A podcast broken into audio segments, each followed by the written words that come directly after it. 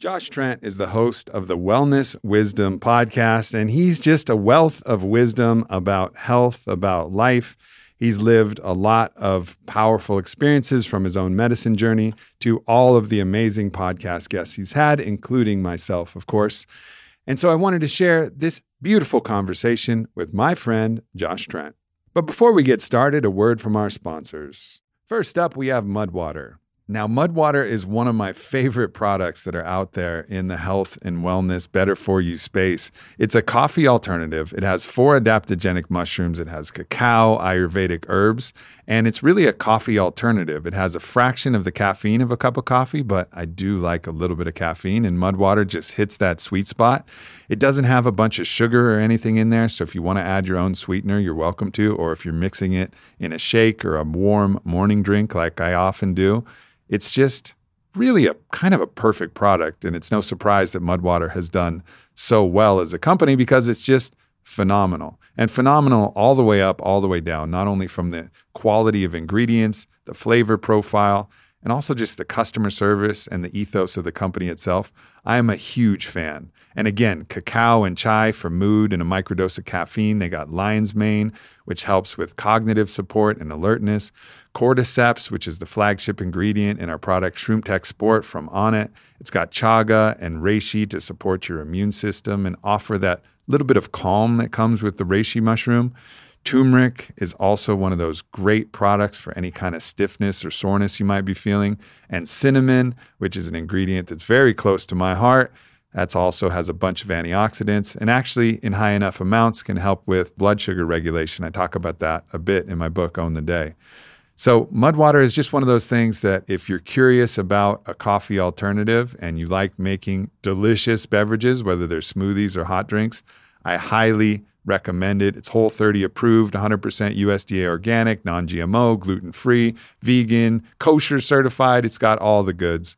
So go to mudwtr.com/amp. That's MUDWTR.com/amp.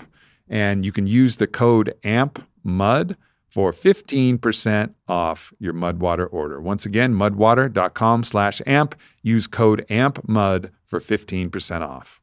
Next up, we have Four Visions Market. And Four Visions Market is kind of my go-to place for a lot of shamanic tools. It supports over 30 different indigenous artists and their families through more than fair trade purchase of their spiritual tools and art. They got high-quality, made-in-prayer medicines. It's a bridge to over 15 Amazonian tribes that are sharing their traditions and really their magic and medicine. 50% of the proceeds are going to go directly to the tribes, artisans, and healers. And on top of that, Four Visions Market donates 10% of their profits to their partner nonprofit, Movement for Amazonian Growth and Indigenous Cultures. They call it the Magic Fund, and other different Amazonian operations with missions that are aligned with their values. This year, Four Visions Market, they're spearheading a native plant reforestation and seed preservation project in the Colombian Amazon, as well as a bunch of different support for the Putumayo region and the hundreds of indigenous people there. The tools from the Four Visions Markets, they're all handcrafted if you're talking about caripes or tepes, and all of the different botanicals, they're wild harvested again in sacred prayer and the proper way. And you're really receiving genuine medicinal tools from these incredible traditions that have deeply impacted my life. So some of the products, they have an Ambi Sachayage microdose tincture, ceremonial grade cacaos, Amazonian king nettle, Melipona honey eye drops for eye health, nausea oil for nasal support, a Achilcuagwe healing spray, and of course, their hape, which I absolutely love. So if you're interested in any of these goodies, check out fourvisionsmarket.com, F-O-U-R, visionsmarket.com, and use the code AMP for 15% off your very first order. And finally, we have Onnit. Now, for those of you who aren't aware, Alpha Brain was Onnit's flagship. It was the revolutionary nootropic formula tested twice in double-blind clinical trials and shown to be effective in helping improve focus and general cognitive function. So whatever it is that you're doing, whether it's studying or podcasting, it's something that you can put in your tool belt to help elevate your consciousness.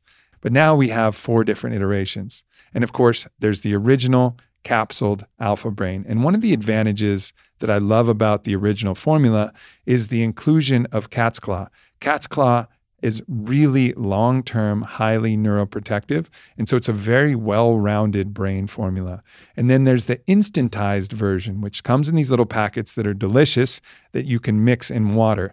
Now, I typically bring those when I travel, and you have the option. You can either drink it fast and get the full dose of original Alpha Brain immediately, or drink it slow if you have a longer, more drawn-out day where you want to spread the effects out over an hour, 2 hours, just mix it in your water bottle. And again, it tastes awesome. So that's also an advantage.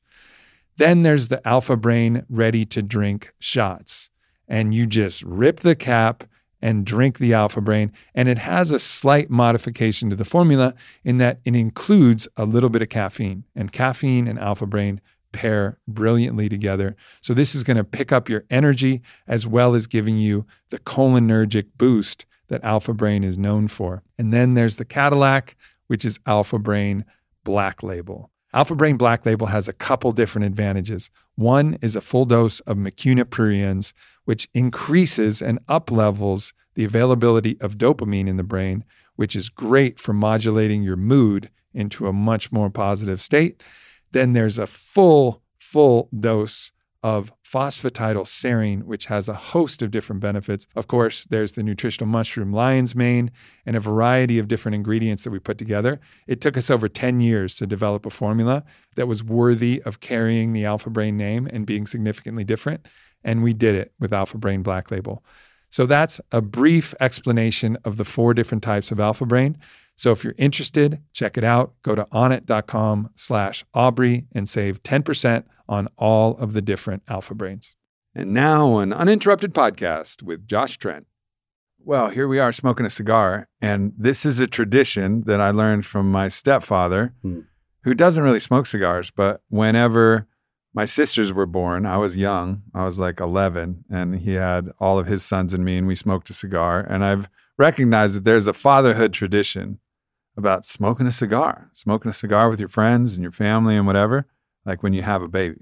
Yeah. And we're a little late. We haven't seen each other in a little while, but nonetheless, here we are. Time warping back, celebrating the birth of your child. And we're going to talk a little bit about fatherhood. Yeah. Yeah. Wow. Over a year ago. My son's 13 months. So thank you for actually, you're the only guy I know that said, let's smoke a cigar for your boy. So thank you, man. So I wasn't late at all. No, it was perfect time. Let's go.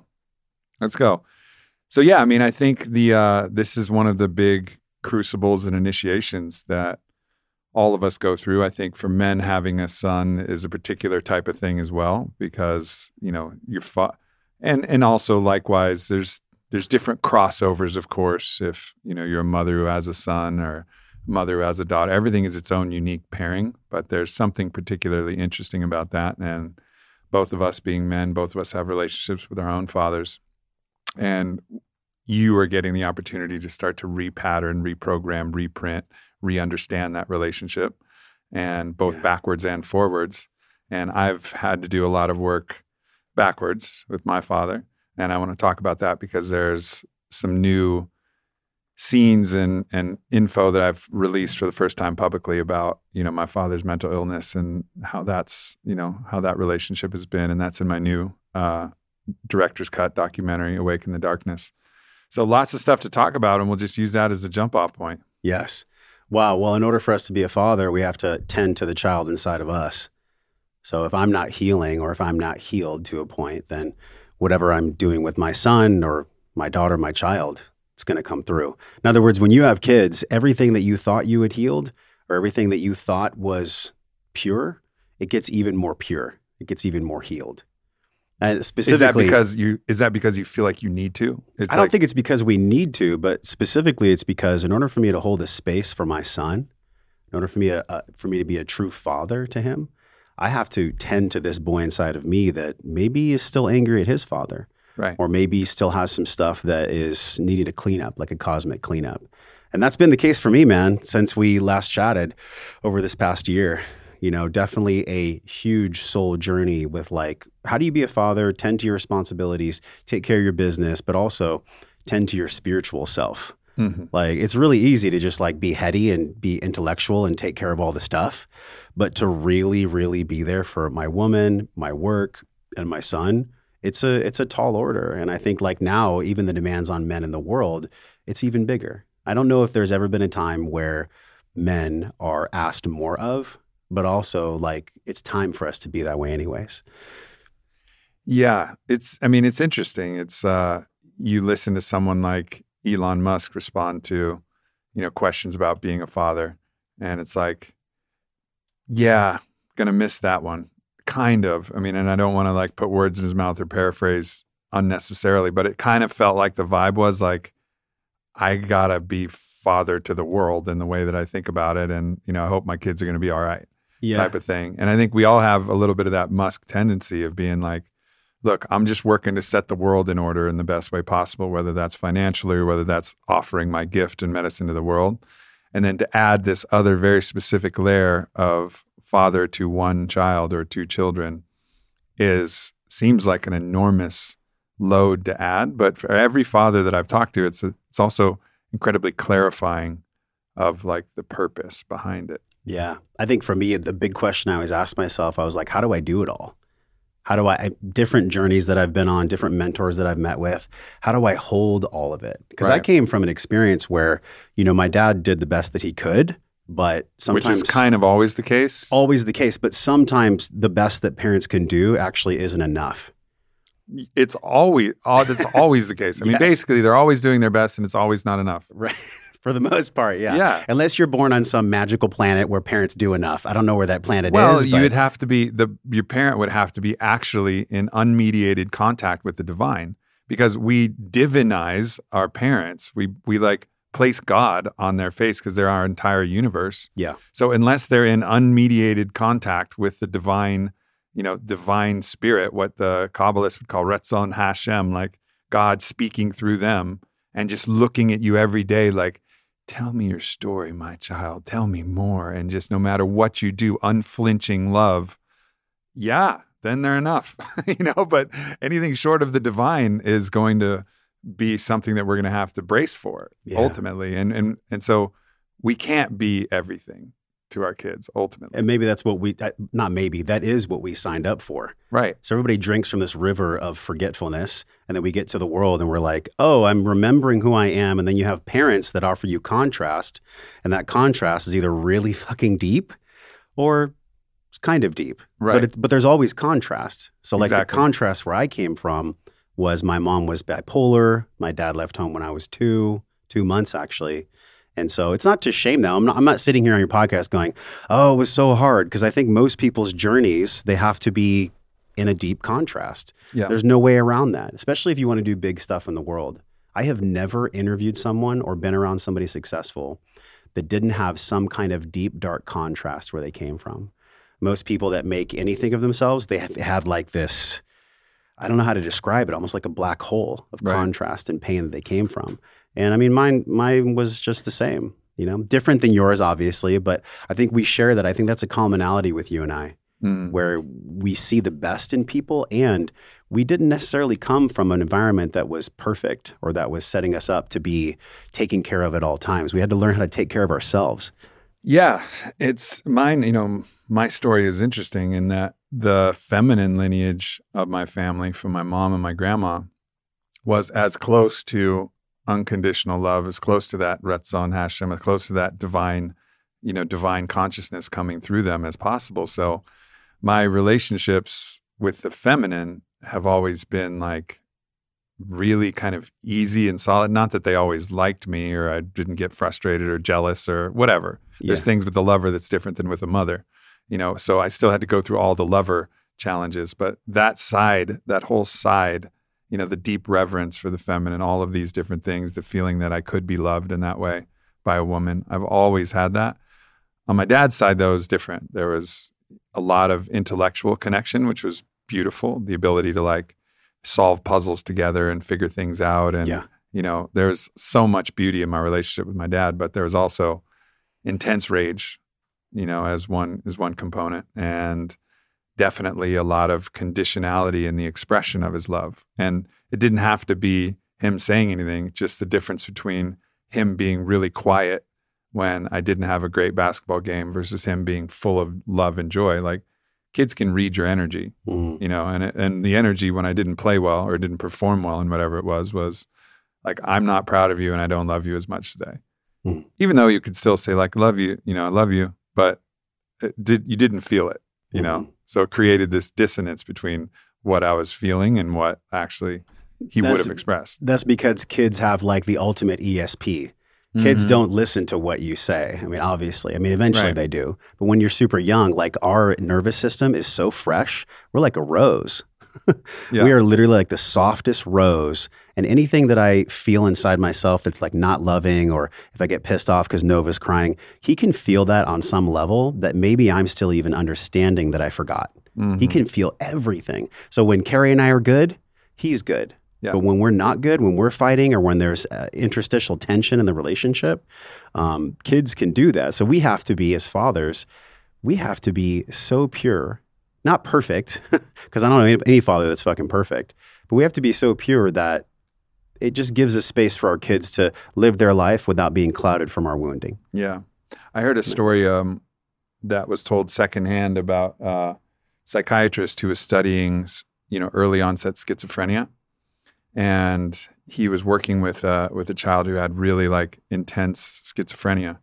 And I heard this story from Rabbi Gaffney. But finally, the psychiatrist gets the kid to calm down, kind of starts to quiet the voices in the episodes that he's having, and then invites his mother. And his mother comes in and is like, you know, Johnny, that's what she said. But what she was actually, the energy she was pushing out was like daggers, disownment, I hate you, like you're a fucking disgrace. So it was this two sets of contradicting information that was coming at him. And so the thesis of the psychiatrist is like, this is what creates these rifts, these splits in the psyche.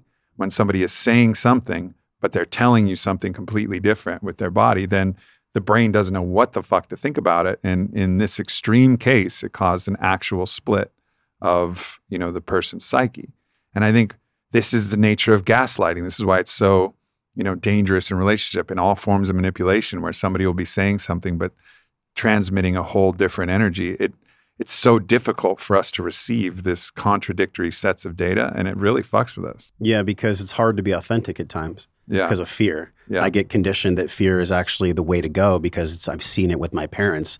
So my mom and dad mirrors fear to me, and I think, okay, as long as I do that fear path, then I'll be safe, which is so wild because there's some part of everyone's psyche that is so addicted to being safe. And sometimes like that safety actually just eats up people's dreams. Like I know it did for me. There's no way that I would ever be sitting here with you if I didn't constantly lean into my fear, constantly try to understand, like, what is fear telling me?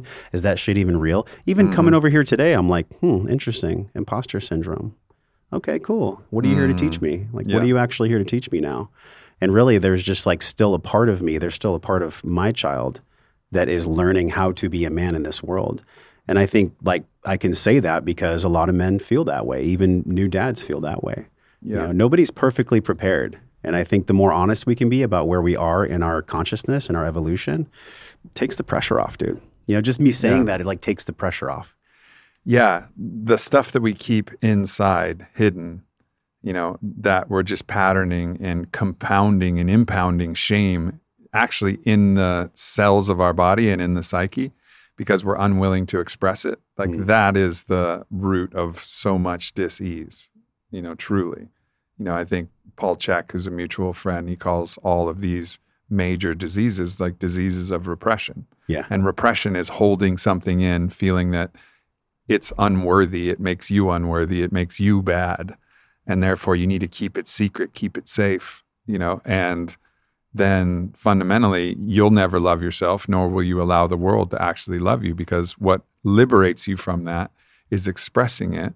And having somebody look at you and not flinch and be like, okay, I love you just the same, even more, for the courage to share that. And that's, I think, one thing that parents can do if they're doing it their best is no matter what, if the kid can look in their parents' eyes and see that they're loved no matter what they do, that will liberate them from this feeling of shame and allow them to actually express what they want to express. There's nothing that my son could ever do that would make me not want to love him or not want to spend time with him or not continue to work on myself so I can show up for him better. There's absolutely nothing he could do. I mean, obviously, if he was violent to me, if he was trying to stab me later on, you know, but I'm not going to let that happen. He's going to be a good kid. Yeah. But there's certain limits of this. And I was feeling when you were saying, too, the opposite of depression. I've had a lot of depression in my past, anxiety. Me too. I had a fucking bad episode last night. We should talk about that. Okay, let's talk about that. But the opposite of depression is expression, you know, to piggyback on what you're saying about Paul. So if I'm expressing myself, we're in a world of people that are scared to express themselves. And honestly, like the more we do that, the more we're going to heal as a society. Now, granted, when we first express ourselves, it might not be that good.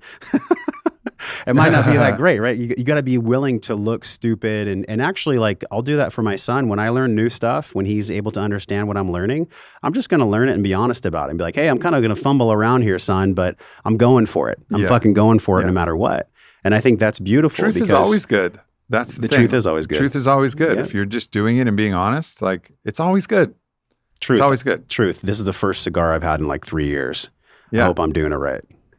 I mean, you could do it better, but the fact that you're doing it is good. You know, yes, you're truly doing it as best as you know how now. Yeah, you know? Man. Thanks for the cigar. Yeah, you're welcome. Oh. You're welcome. I had an experience. I was on the phone and, you know, I recently released a podcast with Aaron Rodgers and people got to kind of a window to the depth of our friendship. And I've had really deep friendships before in my life. It's not the first deep, really close friendship I've had. And I have other deep, close friendships, but it's just a particular resonance that we have as brothers that's really unique and interesting. And it's also a unique and interesting time in my life. Yeah. And he was expressing some things to me. And I actually just came out of a ketamine cannabis journey that was fucking phenomenal and really like, it really springs me into my highest divine consciousness, you know? And so I was coming right out of that feeling as good as I could possibly feel, the highest vibration that I could possibly feel. And which is interesting to contrast with how low I felt last night. Mm. And there may be something there with like, I'm feeling both the highs and the lows more in this current chapter. But in any case, he's on the phone with me and I could tell he's a little bit ashamed of some things that he was thinking. And I just got this overwhelming feeling of like, and I just told him, I was like, bro, like there's not a fucking thing in the world that you could tell me that I would judge you for. Like nothing. And I actually thought about it in my head and I was like, is there? I was like, nope. Mm. I mean, some things I might caution him against. Like if he was like, yeah, I feel like I want to stab my fucking teammate in the neck. I'd be like, cool, don't do it. Yeah. For sure, don't do it. But like, I wouldn't judge him for that. And of course, it wasn't anything. And it wasn't anything extreme nor any issues with his team or anything like that. Everything's good. But like, it was this feeling of there's nothing I would possibly judge you for no matter what right now. And it was cool because I don't think I've felt that much before.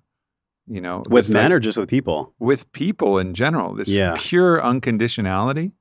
I mean, I'm sure it's there to some degree with my mom, but in a lot of relationships, it's easy to like slip into a little bit of judgment, you know, and I think because there's no attachment necessarily in the friendship, it's just like, we're fucking friends. Yes. I don't need anything or expect anything.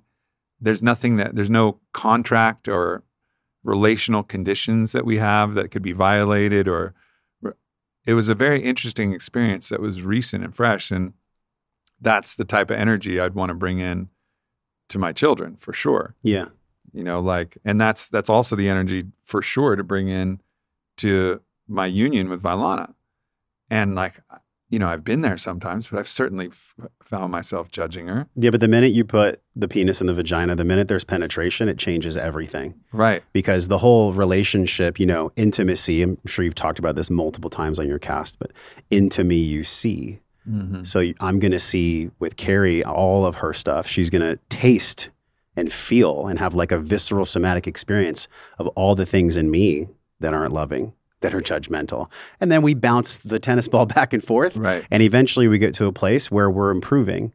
And I think, man, I mean, I don't know how you have this experience, but for me, this was like from day one, it was tumultuous. It was challenging. There's been super high highs and super low lows. And I think what that did for me was it just cracked a part of my heart wide open where I was like, okay, 3 months in, I knew this was the mother of my child. Mm-hmm. There was a feeling that I can't sit here and tell you with words and use my intellect to say, oh, this is why I chose her. Or this is why she chose me. It was a choiceless choice. There's no possible way. And some of the things we can't put words on because it's like trying to define God. You know, we can learn from Paul. We can sit here and go back and forth about everything and nothing at the same time. But until you hold a child in your arms, until you know God, until you've actually been in communion with God, there's no possible way you can understand it. And even from there, you probably couldn't say it right. You probably fuck up a little bit, the description of it. That's always the curious thing when people ask, do you believe in God? Like, I don't think God's supposed to be believed in. I think it's supposed to be known or not known. You know, if you're believing, there's a lot of room for manipulation. Mm. Know God. Get to know him. Yeah. Him. It's a ridiculous thing to say, right? But sure. Get to know God. But it's a construct we understand, right? You know, Earth the mom, God the father. Yeah. So, but either way, we know that that's also false. That there is no genderlessness. There's no gender in the all. But it is kind of helpful to use that because that in our mammalian construct, our lens, that's how we see it, and we can't see outside of story, anyways. Uh-huh. So as soon as we start to explain the thing, we're dipping into story because we're using words that carry meaning and connotations in our own perspective. But yeah, I mean, ultimately, it's like, do you know God or not? That's really the question. Mm-hmm. And it's not a matter of like faith or belief. And I think that's where we've kind of gotten it wrong. I always tell people, God to me is not a bearded dude in the sky. There's no way that I could ever create that as a reality. Because I was raised in like a Christian upbringing. My mom was pretty religious. And so I was actually pissed off at God for a long time in my life. Right. I was like, well, why can't, if God is all loving, omnipresent being, then why can't you heal my mom and where's dad? Yeah. You know, and why am I experiencing so many challenges in the world? And honestly, it wasn't until like my 30s, like 33, 34, that I found God. I went 3 decades without knowing what God was. I mean, holding Nova is a whole different version of God, but actually knowing what God is, I experienced it through ceremony and through breath. And I think if you get to be in the state where you know and experience God and you get to hold your son in that, you know, in that transmission, then your son will know God from the start. And that's the thing that I think I haven't seen much of really is, and it's not like I'm in contact with we're always in contact with the divine. We're always participating in the divine, but the vibration and the consciousness we're at fluctuates, and it fluctuates in kind of pretty extreme ways for me, you know, where I'm very much in my separate self, which can get very depressed, or I'm in my unified consciousness, which is the most alive, the most radically alive I could be. But I know that if I can bring my children in with me when I'm in that state and they could feel it and I could be just look at them and be like, this is God. Like, this is God. And like, just give them that feeling. Like, this is God. This is God. It's like all the love you could ever feel. And God wants to know your story, every bit of it. It's the most important story in the world. And like, give him that feeling. You know, that's starting with that. And then say, and I am feeling that right now, but don't get confused. I'm not God. I am not God. God is everywhere and in everything and in you. Mm. And I'm just dipping my finger into the river and the current and the stream that's everywhere. So don't ever get confused by when I'm angry or when I'm not like this or when I don't pay attention to you. Don't think that I'm God. Remember, this feeling is God and it's not me. And I think like clearing that and separating that is like so important. And I'm going to start, those conversations are going to start early, trying to disambiguate myself and mom from the divine father and mother and give them access to the actual divine father and mother through allowing them to step into the current of the emotions coming through us. And then eventually they'll have their own opportunity, probably start with breath work and then eventually move up through the medicine path, through initiations and vision quests and things like that. Yeah. Thank you for the quest, by the way. You were one of the people you were the person that introduced me to Tim Corcoran. Mm-hmm. And I did that for 2 years, the past 2 years on the quest. And that was the most powerful medicine. I mean, there's no psychedelics needed when you're doing 4 days of fasting in nature. Wow. Like when you're that deep in nature, I mean, I've had heart palpitations and experiences that are so psychedelic without any kind of medicine whatsoever that would actually, some of my ayahuasca experiences could pale in comparison to the stuff that came through when I was out there in nature. Wow. Because you will face your fear.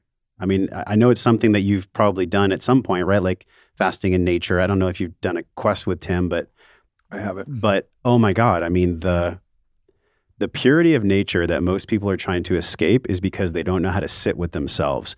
And there's all this like flinching when I first got out there, when people get out there, it's wild beyond anything I could ever imagine. Mm-hmm. And one of the big things is that I realized that I was still attached to my father being a certain way. It's pretty cool to smoke a cigar here and talk with you about fatherhood. Yeah. Because I feel into the man that my father was and is, and he's an imperfect being. You know, I went through this experience where it's been 40 years of like trying to see him in a different way, hoping for the best. And really inside of me, there was this like young boy, this young wounded boy who was trying to actually make him something he wasn't. Yeah. I was trying to make him the father that was loving, the father that was present, the father that was there, you know, like almost like a dream, like a little movie reel I was playing in my brain at times, but it wasn't his movie. It's not who he is. Right.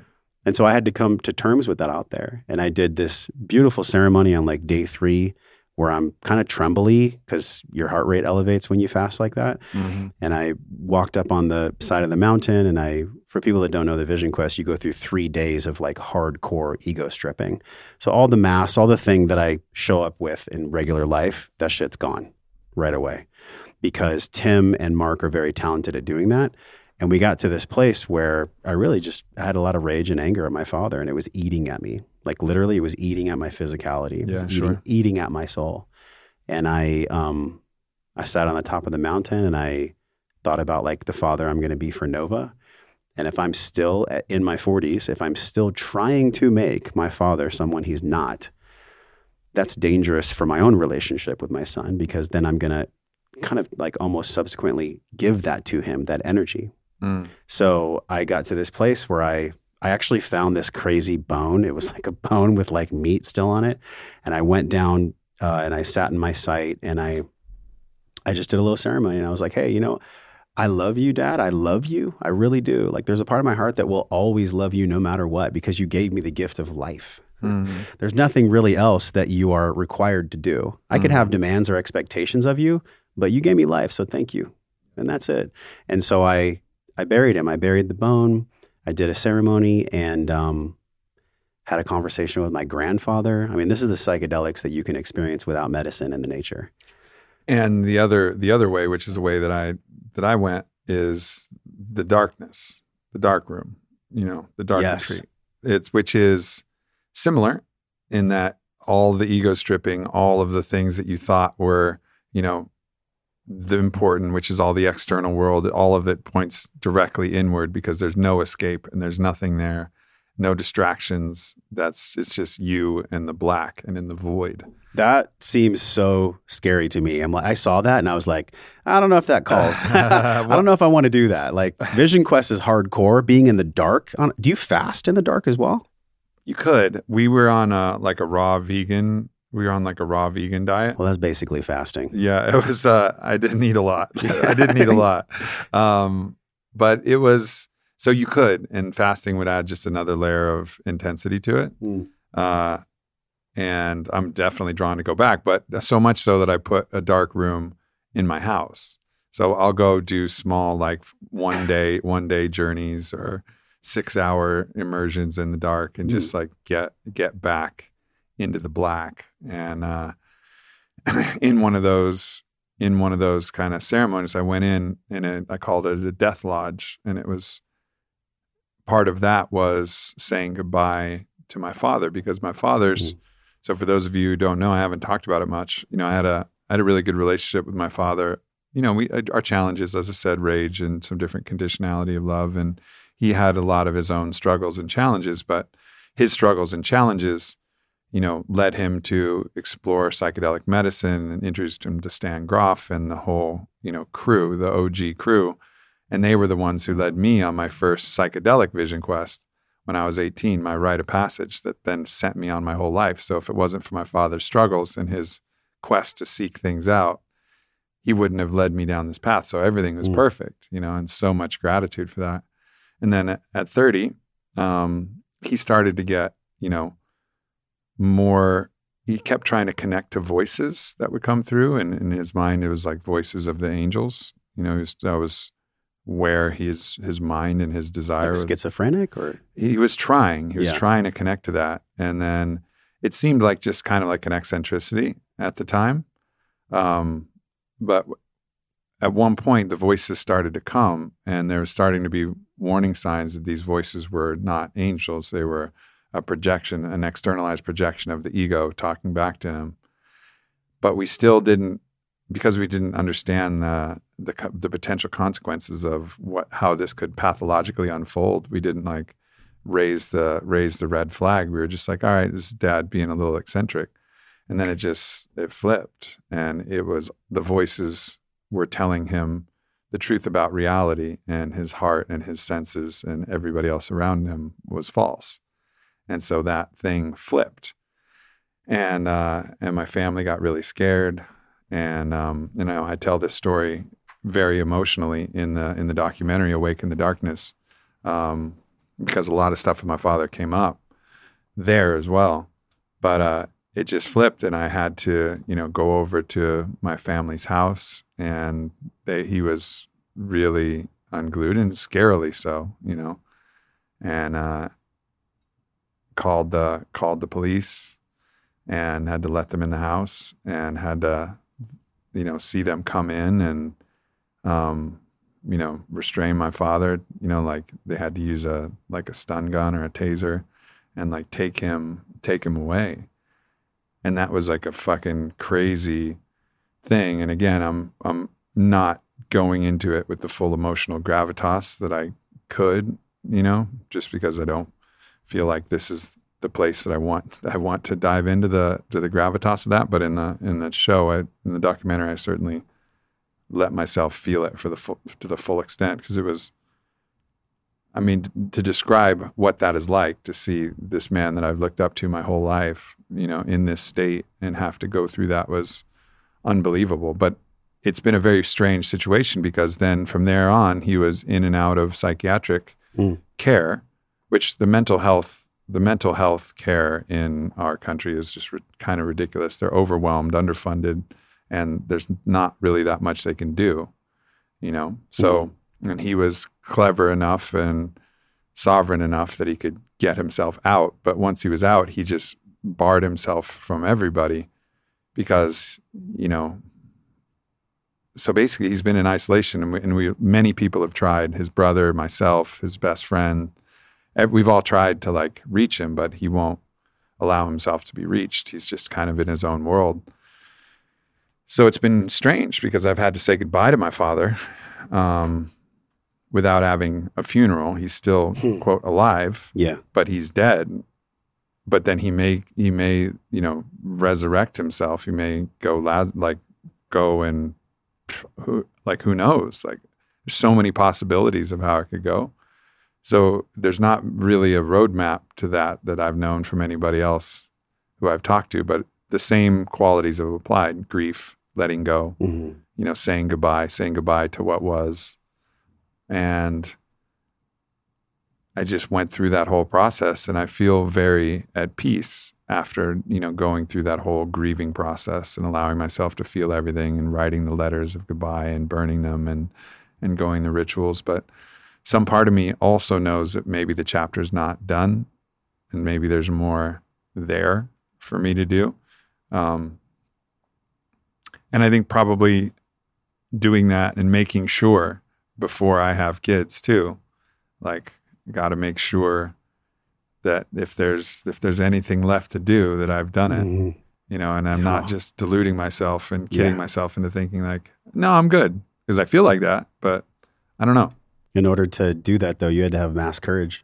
Yeah. There's no way you could have said, all right, I love you, Dad, I'm letting you go. Yeah. Unless you were courageous enough to talk to the little boy inside and say, hey, I got you. I can actually father you now. Yeah. just because we were brought into this world with a certain construct, it's not the totality of who you are, of who I am. Right. But there's an emotional journey to get there. Yeah. There's no way that I could have that realization or that you had that realization just by flicking a light switch. Like people say, oh, love and forgiveness, just forgive, just love, just forgive. I don't buy that. I don't think forgiveness and love is a light switch that you flick. I think you have to go through like you have, and like I have, there's this kind of tumultuous journey where it's like one layer unfolding and then you think you're healed, and then you might go into a journey or you might have an experience where you realize, where I've realized, it's still there. So I was feeling when you were sharing that, I'm like, is he 100% healed? Like, are you 100% in total peace and surrender of the process? Because for me, there's probably a thread way back in there where I'm like, yeah, if he comes back around, I would welcome him with open arms, total open arms. I mean, obviously our situations are different. Like, I don't know what it's like to have been through what you've been through. Sure. I mean, my heart was like, I felt like there was a gate around my heart that was squeezing it when you were talking. Like that's painful. And would you be who you are? Right. Would we be who we are if these things didn't occur? Like, it's painful and it's perfect, which is such a fucked up paradox at times. I'm like, we're on a show talking about our lives here in Austin. Like, okay, I'll play this game, but it's truly a game. And sometimes I allow the pain in me or the feelings that I have of grief to make me forget that I'm in a game. I'm not spiritually bypassing. I'm being honest. Like, sometimes I'm in total joy. And then sometimes these emotions that I experience, this grief, even as a father, I don't know what to do with them all the time. I have some good tools. I have some great tools, but I think there's just something to be said about, like, you never know what's going to happen in the ocean. Yeah. In the ocean of forgiveness, like, there's going to be times where you hit a fucking squall you may not have known was coming. And that's definitely been the case, man. Yeah. I think the key thing is to really remove all of the divinity that you've placed on your parents, and not that they aren't divine, of course they are, but like that they don't represent God to you anymore. It's, and even the name father carries so much weight, and it's like such a big deal in our world, and it is a big deal, and it's not. And he's my dad. He's also Michael Marcus. He's Michael Marcus. And Michael Marcus has his own challenges and struggle. He has he had his own porn that he liked to watch, and he had his own fucking whatever. Like, he's a human. He's just a dude.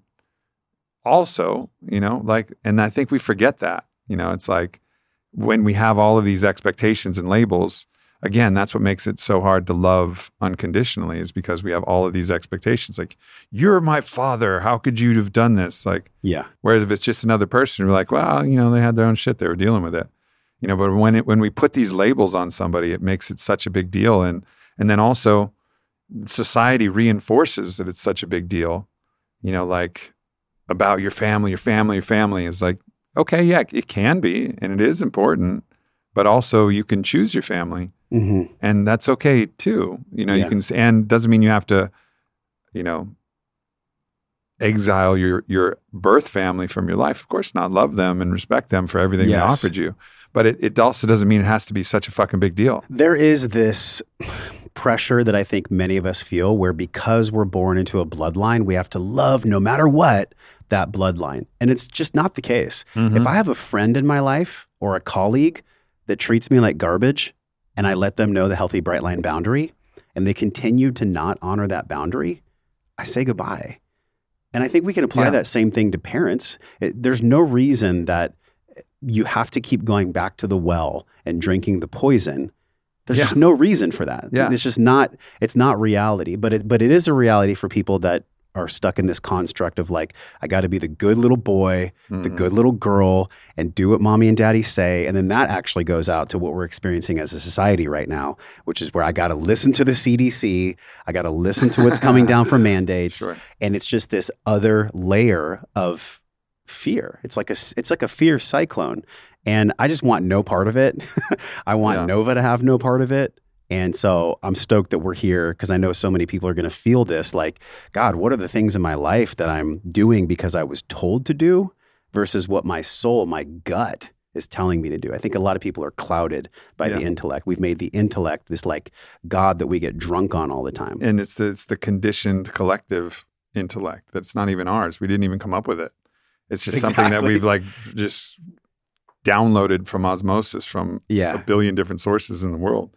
And it's so funny how, and you mentioned the CDC and all of this, and it's so funny to me how different people's sentiments are towards COVID now. Like COVID's still around. Yeah. People are getting it all the time. And it's like, everybody's like, meh. And I was like, do y'all realize how fucking crazy y'all were like a year ago? 2 years. Do you forget? You remember when you double masked in the car alone? Yeah. Like, and now it's no big deal. Like what is, but it seems like it's unacknowledged the difference, you know, it's like kind of like, but to me, I'll look around and be like, y'all, it's what is going on here? Yeah.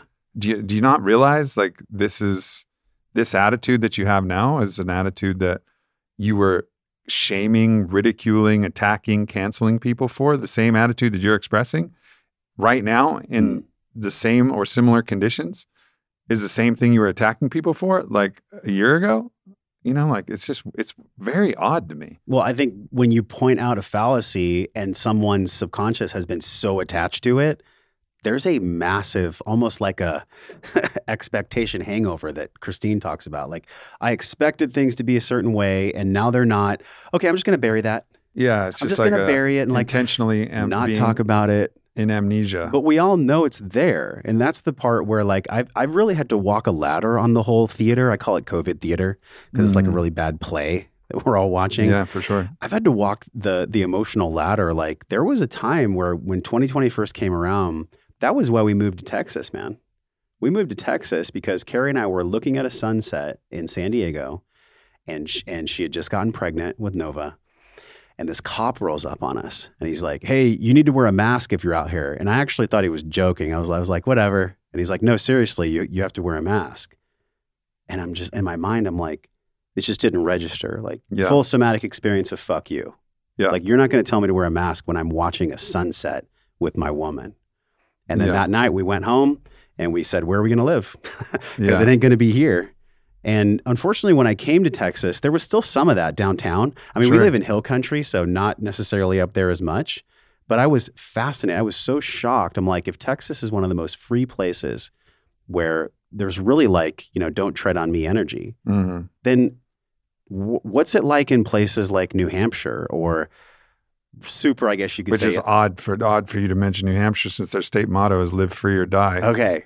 And I don't like the labels either. Of like, they didn't probably practice. They did not that motto. I hate these labels of like red and white, conservative, and all this stuff. I think it's tools to divide us. I vote with my actions, with my money, with my heart. I don't actually like participate in the voting game. People might judge me for that, but whatever. The reason I'm saying that is because God, if I'm experiencing that in California and some here in Texas, you and I have no idea. We live in a bubble sometimes. You see maybe a little bit more of the world than I do. You travel probably a lot more. But oh my God, if we are in a bubble where everybody's talking about freedom for our family, for ourselves, imagine what the fuck it's like in different cities across America where the only narrative is fear. The only narrative is do what you're told, watch the screen, and handle it that way. I mean, that just blows me away. And that's also where compassion comes in, because you realize like, fuck, you know, like there's so much conditioning, so much fear, so much lack of feeling of safety. People just didn't feel safe. And when you don't feel safe, you do everything you can to make yourself feel safe. And I think, you know, part of that safety that comes in, I mean, beyond Republican, Democrat, all of these other kind of arbitrary lines that we've been forced into because of the collective system that we have, which I think is absolute nonsense, you know, and I would never consider myself either one of those, you know, like. You're not a Trumper? Fuck no. I mean, like, I got labeled a Trumper when I moved here. Of course you do. Yeah. Everybody wants to put you into a camp one way or another. You know, like when I was talking about psychedelics, I was like the most liberal hippie fucking piece of shit of all time. And then I'm like, maybe chill out on all of the, you know, lockdowns. And I'm like, you fucking Q adjacent. And I'm like, what the fuck are y'all talking about? Yeah. I just have opinions, you know, and like, that's like the crazy reality that we've been in, where everybody's so desperate to put you in one tribe or another so that they can, you know, basically judge you and then discard you or scapegoat you or whatever they want to do. But that's just not the way, and it's not the truth. I even felt it right now. I had to check myself because I was getting heated as I was expressing to you, and I'm like, okay, sometimes sacred anger is good. Like, I would never let somebody hurt my son or hurt my family. I wouldn't just be blasé and passive to that. But then, you know, one thing I've been feeling into is, what line do we draw for ourselves in society when it comes to people telling you and I what we do with our bodies and how we live our lives? It's such a moving target at times. Like, it brings me to this place where I have sometimes massive rage and then sometimes grief, because I know not everybody can come with us. And it's not like I'm better. I'm not sitting here like on some totem pole saying like, oh, I know the way. But I definitely feel the way. I feel the way of like, when it feels light to my body, when it feels free for my soul, that's the way. Yeah. The other way isn't the way, no matter how much we try to compartmentalize it or intellectualize it. And I think it's just this game of safety that we're playing. Like, I'm here with you right now. There's nothing in this life that's 100% safe. There's no fucking way we could ever be totally safe. It's just not possible. No. And which makes it so good. And if you actually recognize the unborn, undying aspect of our infinite self as connected to the divine, then paradoxically, we're always safe, right? And that's, I think, the defining factor of, so, and where I was going with the last kind of rant, but I forgot actually where I was going, but the defining factor that I've seen in people's reaction to COVID was not Republican, Democrat. I mean, there's some correlations I suppose you could make with those particular camps, but I try to disregard those camps entirely altogether. But the number one defining factor was, has a person faced off with their mortality in a significant way? Like, have they stared into the abyss of their own death and accepted that reality truly, fully, somatically, and come back from the other side, you know, a stronger person from that? Yeah. And if they had done that, then they weren't scared and they felt safe, right? And that was the number one correlative characteristic. And that could have been the plant medicine path, which is how I've done it. It could have been, you know, this person walked across a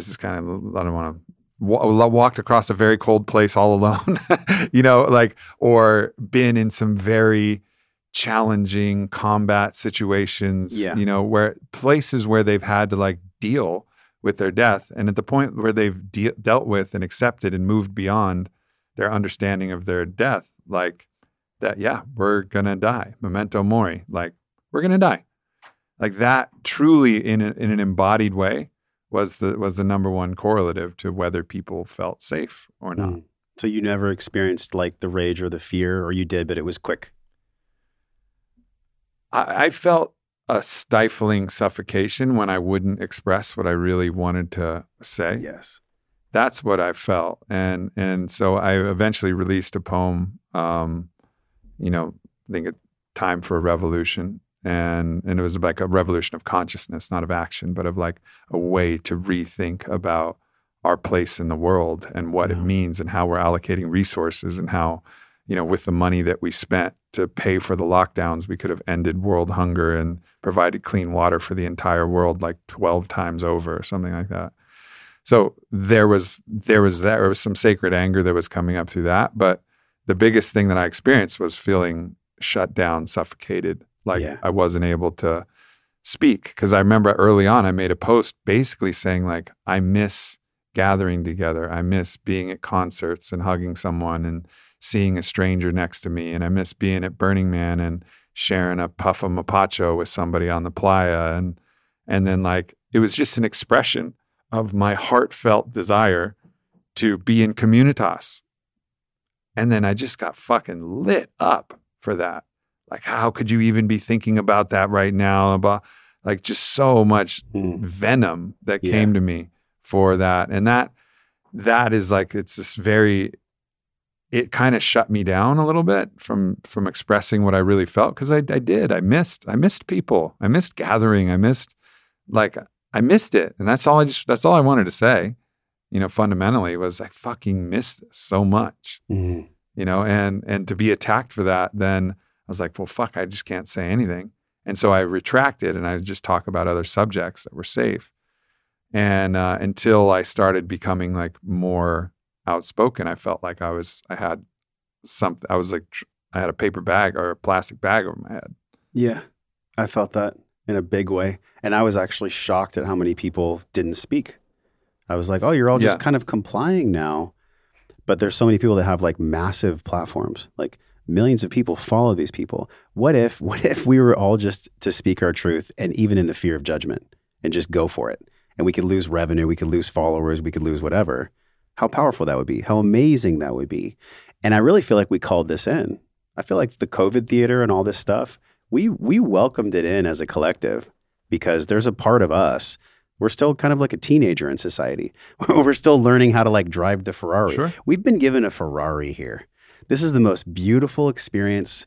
Like, look at all the stuff we get to do all the time. It's so beautiful. It's so amazing. So epic. But we are behind the wheel and we're kind of like, what would happen if you gave a Ferrari to a 13-year-old? They'd probably fucking crash it. Mm. So we're kind of there. And I feel like God, the archetype of the Father, whatever you want to say, is teaching us. I feel like you and I are on a page in a book and we're just doing the best we can to honor all the people that are going to be written on the page after us. That's it. Mm-hmm. I used to feel when I would wake up in the morning, I'm like, I got to grow my audience. I would put this pressure on myself all the time.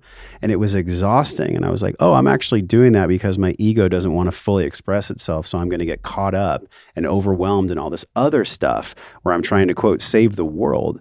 But meanwhile, I'm not tending to the full world in me. I'm not actually taking care of all of my world.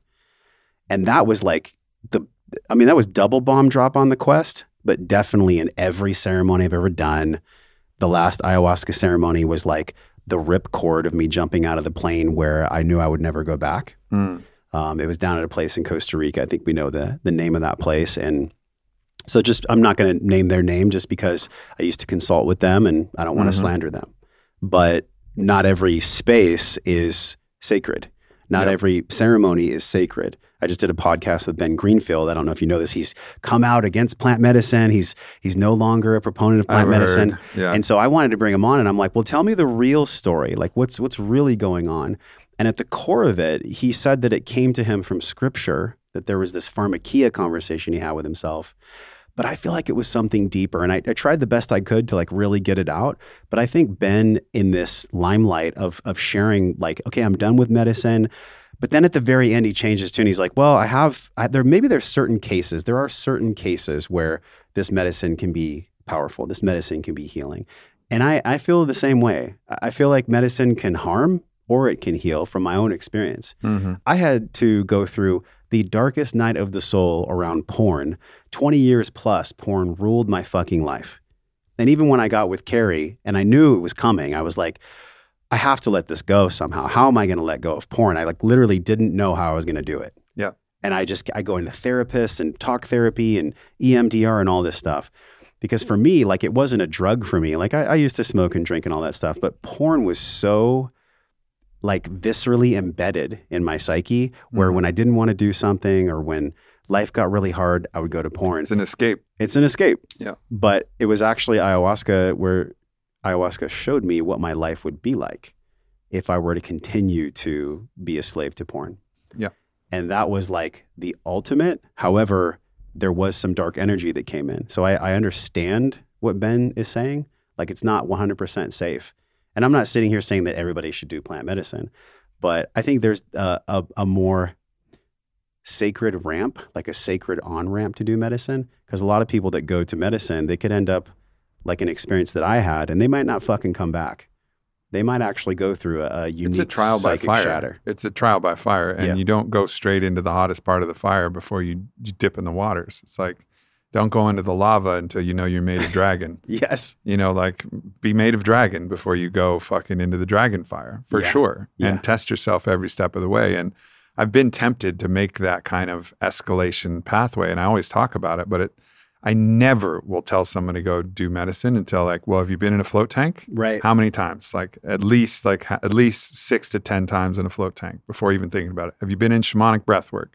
Okay, like go take that. Not just like some Wim Hof breathing before your cold plunge, which is great. like go fucking deep, you know, like go there, like go all of these places first. And then if you still feel called after starting to unpack that, then fucking go for it. You know what I mean? But it is important to let people know, like there's many, many pathways and you don't need medicines. Yes. You know, like people will ask me like, do I need ayahuasca? I was like, no, of course not. You probably want some significant changes in your life and potentially ayahuasca could be one of those tools, but you don't need it. It's not a matter of need. Yeah. You know, in certain cases it can be really helpful, but there's many, many ways up the mountain. And so never feel compelled to do anything on the plant medicine path. However, also don't feel a compulsory negativity towards it because of some strange interpretation of scripture. Mm-hmm. You know, like, I don't know how you have herbal remedies in your tinctures and supplements, but these particular herbs are somehow the devil ones and these ones are the God ones. Like that whole concept to me is fucking bonkers. Yes. All respect to Ben and those who believe it, but it doesn't make any sense fundamentally to me. But also at the same time, like if you don't want to do them, for sure don't do them. I think it's awesome that he's out in public with one of the biggest podcasts out there sharing his experience so we can all learn from it. Like he's trying to find the middle way. All of us are. I mean, Lao Tzu, it's easy for me to quote Lao Tzu and be like, oh yeah, the middle path, the middle way is the way. My mind gets that, but my body still tries to figure it out. My body's always like, what exactly is the middle way? What is the middle way for Ben? What is the middle way for you and I? And how can we, like, I think we talked about this earlier, just, I'm going to fumble through it. I'm going to be honest, I'm going to fumble through it so that eventually I do find the middle way. But it's not something that I think we get right out the gate. The middle way is like, it feels like a moving target. It's like a Goldilocks zone that I'm always trying to live my life through, but it's never the same any day. What the middle way is trying to say is that it's the true way. And the true way is often in the middle. However, it's not always in the middle. Mm-hmm. And I think that's also a trap to finding the middle way. Sometimes the true way can be very fucking extreme. You know, like sometimes the right thing to do is to defend your life with lethal force. It's not a middle way. Yeah. It's like that is the right thing to do at this point because it's either kill or be killed. Someone breaks into your house and they got a gun and they come with lethal intent. Like there's no middle way. There's a way. Yeah. You know, and that's the reality of that situation. So I think it's like a general maxim that's usually helpful, especially if you're mediating a discussion, you know, like assuming that there's a truth that's in between. Sometimes though, one person is just honestly expressing the truth and the other person's fucking lost it. Like I've been in those situations. I mediate a lot of different conversations because intuitively I can find the truth in between, which is often in the middle. But I've been in some where I'm like, yep, like pretty much sounds like you got it right on the nose, mm-hmm. You know, and there's maybe some fine points, but it's really about the truth. Like where is the truth? And then you get into the ideas about the objectivity or subjectivity. I was literally just going to say that. Like, which is whose truth? The truth that we all, like if I drop this cigar, there's gravity, but who's to say that the way you lead your life is the truth or the way I lead my life is the truth? I mean, we could pontificate that so many ways. Well, that's far too much of a fucking amount of time to actually say anything's in the truth because we're always dancing between truth and delusion and distortion. I mean, I'm coming into awareness of my own distortion fucking constantly. You know, I did a recent exercise to excavate shame. I wouldn't have thought I was ashamed of anything anymore. And then I go through this process to like uncover my shameplex, as Rabbi Gaffney calls it, and go, you know, complete this exercise. And I'm like, holy shit, I'm ashamed of like so much still, you know, after all of this work and all of these years. And I started wrote out my own shameography and just understanding it. So of course there's an infinite amount to learn. But there are certain cases where things map to what a general consensus objectivity of reality would be. And that's what our courts are trying to get to. They don't always get to, but that's the idea. The idea is that there is some justifiable right or wrong that somewhere at least maps a little bit more closely to reality. Like, for example, as much as people might want to believe that men can have a baby and we have a male baby emoji. Yeah. It's not happening. It's not happening. It's not happening. So that's not a truth. Now, from a metaphysical perspective, can a man birth a work of art that lives and grows from the womb of his creativity in his divine feminine? Yes. But his belly's not going to get distended. you know, like it's not going to be another human life that comes out. You know, and so it is this balance between subjectivity and objectivity for sure. There's no way that I'm going to be part of a world or a narrative that is contributing to dysphoria of any kind, specifically gender. And I think it comes in like a wolf in sheep's clothing. I'm not here to like be against the transgender movement at all. Of course not. But I am. Exactly. If you want to do something, great. But when you living your life, you want me to use specific language, specific way of being, and you want me to believe something is real when it's not. I mean, that is actually like a hallmark of communism.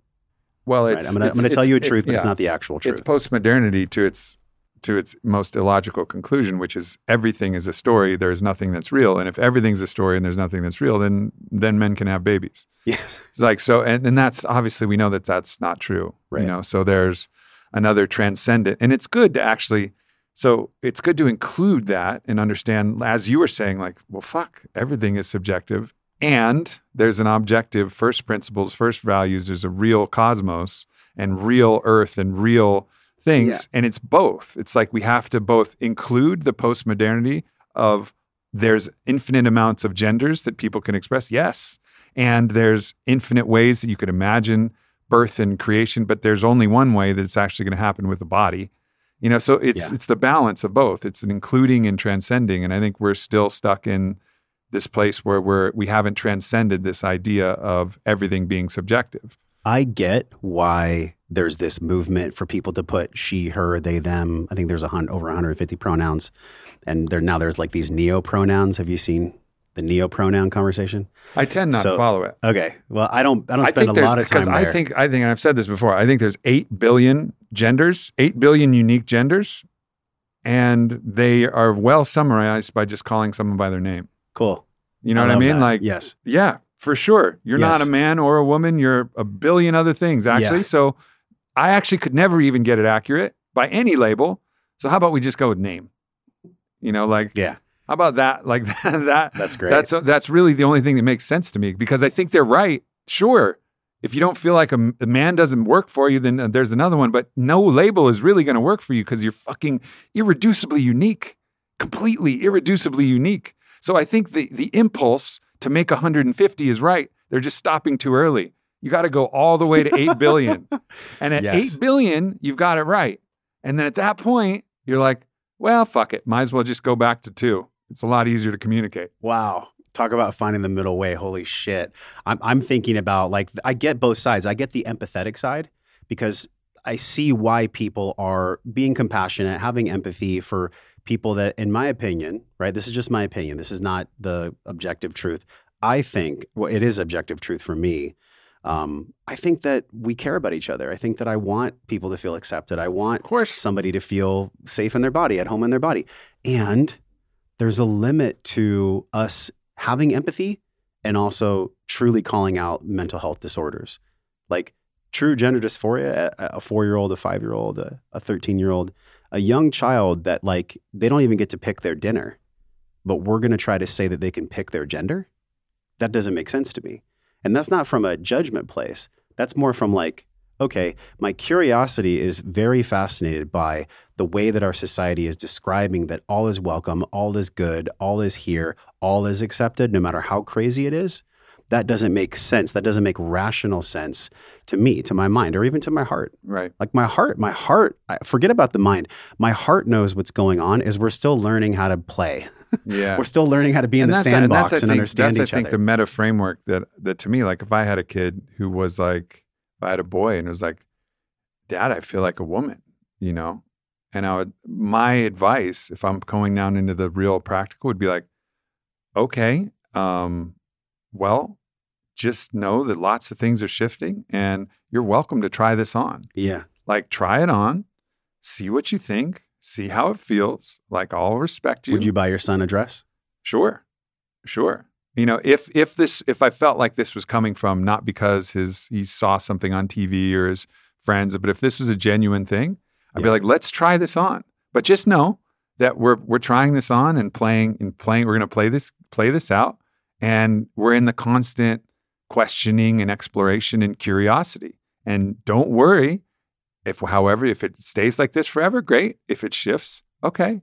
You know, but I think that would be generally where I was just to put a meta framework of let's be real curious, and also the radical acceptance, because I think the problem would be is if he actually through his own desire, because lots of kids want to dress up in women's clothes, you know, and like put on lipstick and just see what it's like. If the parent shames you in that moment and it's an expression of your life force and here I am radically alive and the parent's like, no, then all of a sudden you get shamed. And when your aliveness is shamed, then part of your goodness, which is related to your aliveness, is shamed as well. And then you carry that shame with you. So I would be really mindful to just allow this to go through. And it's like most mental stuff that people go through, instead of trying to like fix it immediately, let's just trust that it's a season and a current. Mm-hmm. And like, okay, here we are. I love you. I love you just as you are in this space, and I'm here to support you. And trust that this is a season, and stay curious and stay open to the evolution of yourself through time. There's so much nuance. I mean, I love the way you put that. That was poetry. And there's so much nuance there. Mm-hmm. Like if I am being in agreement with maybe some psychosis that my child is having or some dysphoria that my child is having. Yeah, if my son really wanted to have a dress, I'd probably buy him a dress too. I'd be like, hey, you're expressing yourself. But if I have to be very careful about who he hangs out with and who's around him and what YouTube is telling him. So there's so much, like, yes, there's a true bifurcation there, but within that is so many little tennis matches back and forth. And I think that's like the challenge that, you know, we're here smoking cigars, right? Like this is my father's cigar. Let's get real. This is a very interesting one because porn is ubiquitous now. It was difficult to find when we were kids, you know, and I'm a little older than you. So it's probably easier for you. I'm 42. Me. No way. Come on. You did a good job, bro. Thank you. You're older than me. Come on. Look at you go. Let's do it. I'm fucking impressed. Thank you. Youthful spirit. Yes. All right. So when we were kids. I love wellness. Yeah. But you're living it. So when we were kids, porn was hard to find. You know, you get a magazine. Yeah. And you share it with your buddies. Yeah. Whatever. You know, it was hard. Or you hoard it like a selfish prick like I did. I didn't share shit. There was always like the secret box. You had a secret box. Yeah. I got some. You got none? Suck it. You know, like I didn't care. No, that's not true. I probably shared. But fundamentally, like it was difficult at that point to, you know, to find it. Now it's ubiquitous. Yes. And actually what you did find at that point was like a Playboy or something, or if like maybe you could score a Penthouse or something like that and like, holy shit. And your whole body would be lit on fire. Now it's a fucking different game. And like, so we have to address it. Yeah. And I think as both you and I know, there's a very kind of, you can tell by the aftertaste of the porn that you consume, that some particular types of porn, you get a really gnarly poisonous aftertaste after you're done. And then there's some that like, especially when you're really using fantasy and there's certain situations, you're like, actually, that was pretty cool. Yeah. You know, like that felt pretty good. So I think it's dangerous to lump all public erotica into the same category and call it porn. I think there's a whole spectrum. But anyways, our kids are going to be wide open to the whole fucking spectrum. And they're going to be drawn just like we were to public erotica. So how to deal with that is the interesting question. And I have some thoughts, you know, and I've been really kind of curious about this, but I think when I have kids, it's going to become even more interesting because I have some thoughts. Okay, yeah, that's what I want to get to. I have some big thoughts on that. Let's go. So after 2 decades of using porn, any addiction, no matter what, you have to keep ramping up to get the same dopamine hit. The limbic brain needs to be satisfied. Right. So we get to this place where I was watching some really gross shit. Yeah. And I mean, this is like 3 years ago. So thank you to plant medicine. Thank you to breath work. Thank you to Paul Chek. Like truly, I mean, honestly, like I really feel like those things healed me. But when I was in the depths of addiction, like way down in there, I was watching the worst things you could imagine. And like you said, I would almost have this like nausea as I was watching it and after I watched it. And I realized that it was because there was some part of me that I was at war with actually being responsible.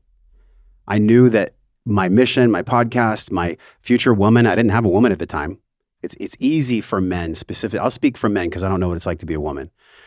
Men, we get easily wired into porn because it's visceral. Like, we have balls. We like to orgasm. Like, this is a very different thing. Like, men and women are different in that way. Well, they're different, particularly, I think what you can certainly say, it's not a matter of desire. I think that's actually been proven categorically incorrect, especially by like Wednesday Martin's book on True. And the whole revolution, the sexual feminine revolution, is to reclaim the desire. Like, the Lilith that has been made a she-demon because of her sexual desire to be equal to Adam in her sexual veracity and intensity has been then demonized, and then women's sexuality has been demonized, and now there's a big reclamation of that. I think that's there. However, one thing that is definitely true, as far as I understand it from the literature, is that men are more visually stimulated. Yes. Like what we see is actually what allures us, more so than women who are interested more in story or sensation. There's a warm-up. Or like there's a whole other thing that it's not just purely visual. Like the visual has been over-indexed really high for men as compared to women in the aggregate. Now, this is all obviously different. I think 25% of Pornhub watchers are women now. So it's not like women aren't stimulated visually. Of course they are. But I think statistically in the aggregate, men are more enticed by the visual. And I think Aaron Alexander was just talking to me about a beetle in Australia that's attracted visually to their mate. It's like a golden orange beetle that's attracted visually to their mate, but an empty beer bottle actually appears to them like what allures them to mate. And so they've almost gone extinct because they just swarm around the tops of beer bottles and just like do whatever fucking insect ejaculation they do to try to inseminate beer bottles, and they're not actually having sex with each other anymore because the beer bottles are around. So they're like, it's like a fucking problem. It's like their porn. It is. It's their porn. Yeah. It's their porn. And it's just the visual stimulation. So I think at the very least, that's one of the big differences between men and women. Yes. I was talking about the limbic brain. So yes, that makes sense. Visual cortex, limbic brain, dopamine hit. But after a while, there's like the law of returns goes into effect where it takes twice as much, you get 50% less reward, and then it just goes on and on and on. This is why you see perversion. It's really easy to have perversion pervade in society because people just don't know they're on the addiction train. And so there has to be some kind of soul reckoning, like I've shared with you, where I had the entity, which actually was for my good. I know it was really shitty. I don't wish it upon anyone. I'm not sitting here blaming ayahuasca or even blaming the center.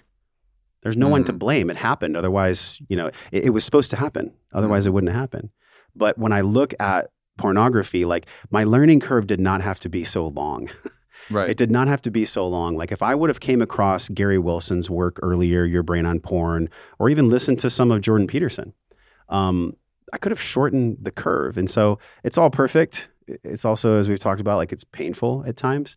But I think when it comes to me guarding and being a shepherd for my son from 24/7, 365 porn at all times, the only way I can do that is by who I am. Right. I can tell him to not watch porn. But if he gets an energy from me at all, like that is still in my life, then I'm out of integrity. Mm-hmm. Then I'm not being honest.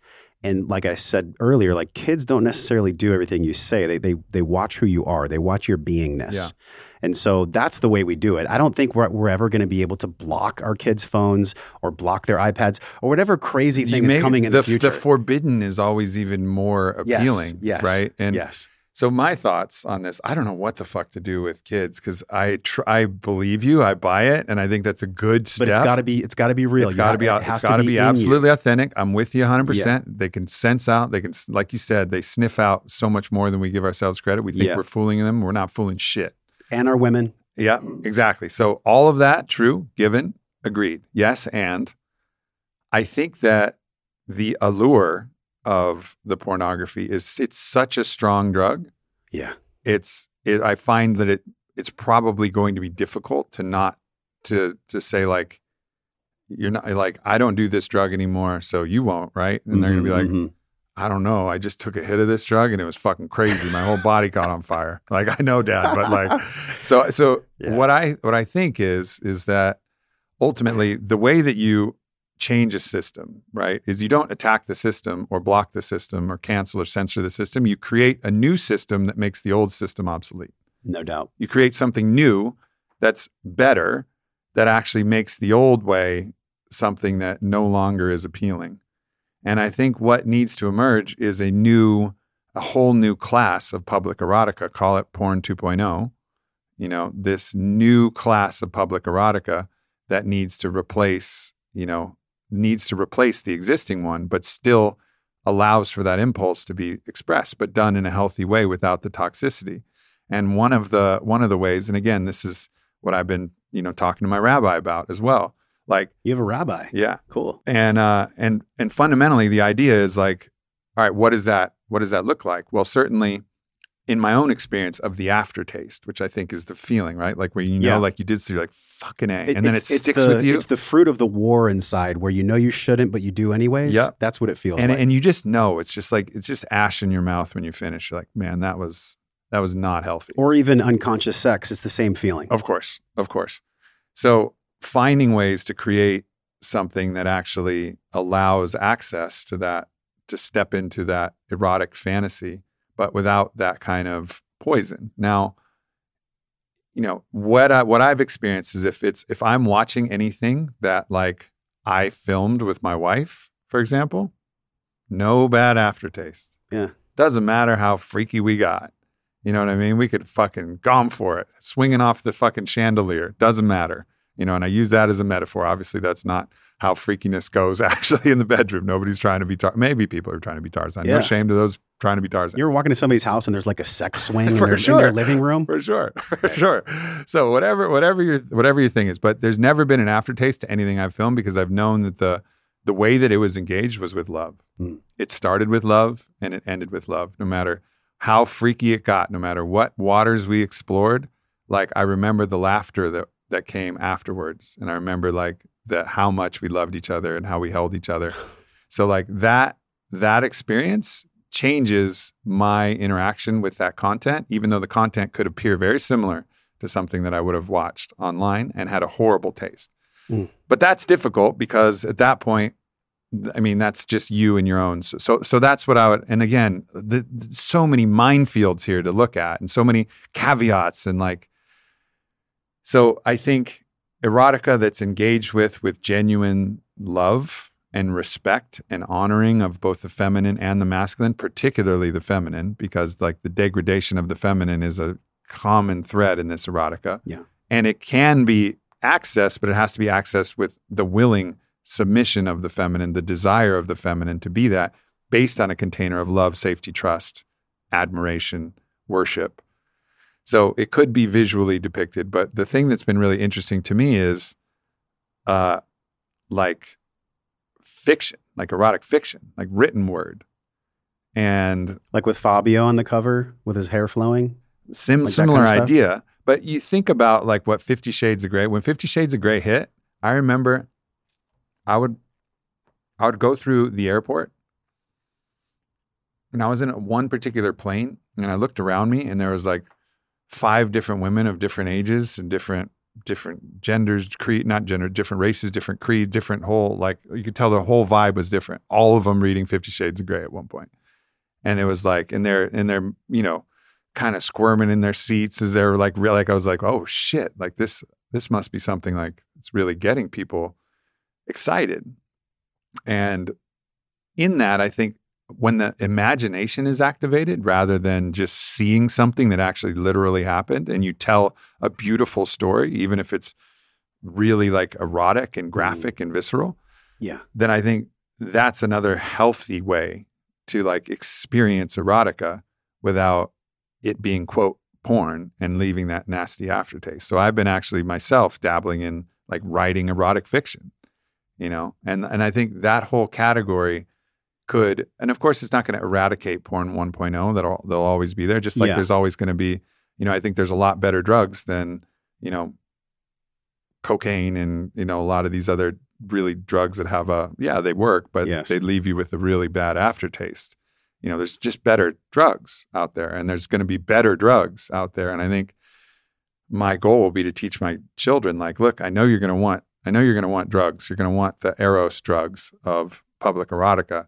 These are the ways that you can do it healthfully, and these are the ways that you can do it unhealthfully. Same with actually your diet. Like, you want something really sweet? Like, yeah, this fucking keto cookie tastes delicious, and it's, you're going to feel good when you're done. And this fucking Hostess cupcake thing, you're going to feel like shit when you're done. You know, and it's but you're going to be accessing a lot of the same stuff. It's just the whole aftertaste in your whole life is going to feel different if you go this way. But the way you're accessing it, it's more real. It's more organic. It's more life accessing it. Like when you and I were growing up, we had to work really hard to get porn. Yeah. So if somebody, I love this because it's like this return to somewhat of innocence, right? Yeah. Like by reading something, there's a whole different faculty that comes on in the brain. You might not get as much dopamine. You might not get as much activation of the limbic system. And so I actually think that's a really good thing.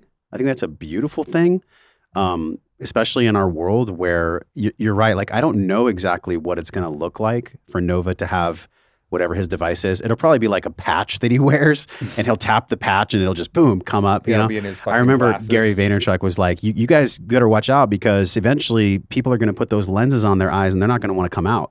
They're going to want to stay in there, which is what the whole fucking metaverse bullshit is all about. And I do mean bullshit. I understand that people think that it's this great way to connect and all that, but it's actually connecting in a fake world. So if we were to read erotic stories, or if we were to just like, I'm just really feeling this right now because, wow, I mean, I really feel like my woman saved me, honestly. Like she, like I was in the throes of addiction really bad. Mm-hmm. And so I just want to say, I love you, Carrie. You know, thank you for saving me because I didn't have a way of navigating that world. And so I'll share that experience with my son about the lessons that I've learned. And hopefully, because I can't control any outcome, but hopefully my way of being and my honesty about what I've been through with him and the way I relate to her and the way our union feels and the way our union is, he can do whatever he wants because he knows what realness feels like. Right. He knows what the real thing is. So I never have to have fear of him getting caught up in that world. Right. Because he knows my story and he knows our way of being. Right. He's got a living model. Dude, that's the greatest gift I could ever give him. Yeah. I mean, that's the best thing I could ever give him is that way of being. And that is a daily basis, right? Because there's lots of trappings. I don't know what it's like to have built a company as large as you, but I'm building my podcast and we're growing. And so for all men, there's lots of, with energy and with notoriety comes distractions, comes lots of other things like female attention and whatnot. And so that is always something that myself as a father, I have to tend to. Am I being emotionally lazy? Am I having little moments here and there where I'm enjoying the cooling of feminine energy? That's not my woman's. Mm-hmm. Is that okay? And to what degree is that okay? Mm-hmm. These are all things that I think about quite a lot, mm-hmm. you know, especially with my background. So I think my son is going to feel that my way of being, my truth, and he knows what it feels like to be in the presence of a mom and dad that actually love each other, that have been through a lot together, that have been kind of bruised and battered, and we have our scars, we have our stuff, but we have a way of being that he can connect to. Yeah. I think that is the ultimate teaching tool for him, that no porn guard where I'm trying to like look at his URL or not gonna work. Me telling my child not to do something with my finger pointed, like, that has no bearing in the world of distraction that you and I are stepping into. My son is 1 year old. I can't even imagine, Aubrey, the world that he's going to be in when he's 10. I mean, 10 years ago, where were you? Where was I? Sure. Can we even conceptualize in 10 years the level of distraction and the call to you and I to be strong enough to withstand that distraction as fathers and also to be able to articulate that to our children? Holy shit. What a journey we're about to go on. I mean, it's going to be fun, but it's also going to be, it's going to be intense. I feel like the intensity is going to ramp up actually. Yeah. And I can feel too that, you know, when I do have kids, it'll just really, really cause me to take a look at all of the different patterns and the different things that I'm experiencing. And I know that at the very least, radical transparency and honesty is going to be key, and like helping them understand to the same degree that I understand it. But for example, and I said I was going to bracket this and talk about it, you know, I had, like really depressive episode last night, like really like just in the bleakness of it and no reason for it. You know, I had no real, and actually Christian, can you run? I left my phone out there on the table. I actually forced myself to write, and I'll actually share what I wrote. But it was like, it just fucking came out of nowhere, man. And it's not like it was something new. I've had this for most of my life, like periods where just the depression comes in, and I have my own techniques to try and overcome it. I know, but sometimes nothing's working, and sometimes I don't know where it's from and I don't know why it's there. And if that still comes when my son's around, like it needs to be addressed. What cannot happen is my son or my daughter, you know, I believe I'm going to have both. If they witness that and they're just like, what's up with that? And then, you know, it has to be like, we talk about it. Yeah. You know, and just like express from the heart, like this is something and I don't even have all the answers to it, but this is what it feels like for me. And this is this pattern. It doesn't, you know, maybe sometime you'll feel like this. Maybe you never will. Hopefully not. You know, but I think that radical honesty, but also the impulse to like, all right, let's fucking get to the bottom of this. Like, let's figure it out, because I don't even want to have to go through all of those explanations unless I need to. And I will, of course, you know, but I'd much rather like rectify and find the answer to this riddle. And it's a riddle that I haven't quite solved. And I'm curious, like I'm curious whether I've started to make strict, because it's come on more frequently recently. So I've started to make a bit stricter dietary decisions, because I know that like, you know, pro-inflammatory cytokines going to the brain is one of the big triggers and correlatives to depression. You got to watch out for the barbecue here then. There's hidden shit in there. Well, and it's also the smoke. Meat. The smoke is also something that I've noticed too, is like really ramps up my inflammation, is when meat is smoked. You're actually thinking about the smoke. And again, obviously we have smoke coming out of our mouth now, but we're not inhaling it in the same way. And it's tobacco. And I'm sure this has some inflammatory process as well, but it's chosen. But when you're eating the meat that has been slow smoked for like days, I can feel the difference of smoked, even if I have smoked turkey versus regular turkey. So lots of little clues for me about inflammation that I have to be really mindful of. Cut out, you know, I've noticed a correlation between like gluten foods and non-gluten foods. I'm not celiac or anything like that, but just one's a little bit more inflammatory, like raw milk versus, you know, not raw milk, homogenized milk, big difference there. Fried foods for sure. I just fucking hard stop on all fried foods, even though they're goddamn delicious. Yes. Like that contributes to me having more depressive, you know, episodes and depressive kind of, and I don't even like calling it depression. It's just like a depressive period. Like depression is moving through me. Yeah. I think when you pathologize something, it becomes even greater than what it is, and it can be helpful, but it's not like, I think it's also problematic. So like as depression was with me last night or moving through me, and like a depressive fog, and I'm just doing my best to figure it out. But some part of me is wondering like, do I need to go fucking straight carnivore, or do I need to go like full keto? Yeah. Or do I, because I know when I fast, I don't get depressive episodes when I fast. Mm-hmm. That's one thing I do know, but I can't fast all the time. I like being fucking athletic. You have lots of headaches if you were fasting all the time. Right. So do you ever, two things came up for me. Like one is just, and I know you've talked about this and I know you know how to do this on an intellectual level. I still struggle with it. Holding my heart and like laying on my bed and actually letting it move through. Mm-hmm. There's something in me that sometimes I'm good, sometimes I'm not good. Right. Sometimes I don't want it to move through. Is that what you experience sometimes? So let me express. I'm gonna read this. So I know also that writing typically helps. That's the only way I can be cathartic, is when I write things down. And when I write and know that potentially I'll share it, there's some part of me that, and I think it's that acts of service are one of the clearest correlations in all the clinical research to actually eliminating depression, is when you're of service to others. So by expressing what I feel, then it's not only expressing it for me, which is helpful, which is also another proven way to actually help with what you're moving through, but also the fact that I'm going to share it also makes it feel like, okay, maybe this was worth it. And it kind of reifies my purpose and like part of what I'm here for. But man, it was fucking tough last night. And again, no reason, just was like, and it just hit heavy. So this is what came out. So I brought my computer out and I was like, all right, I just got to write. And this is not like a great poem or anything, because obviously, but whatever. The words slump onto the page, a labor to release them. I pull them out of me like lodged cactus spines. I don't want to write. There is no poetry in my heart.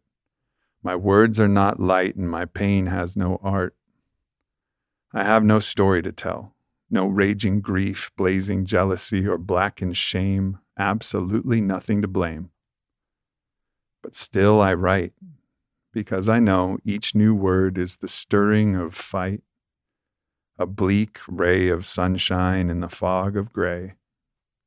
I hear my queen humming in the next room, like a bumblebee milking a flower, or sweet honey on the lips of a bear. Yet I have no humming beak, nor the fluttering wings, to drink from her pool of petals. My darkness is an old friend, a very old friend.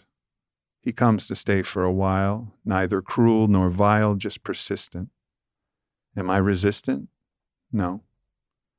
But neither can I surrender, nor can I accept. What am I to do?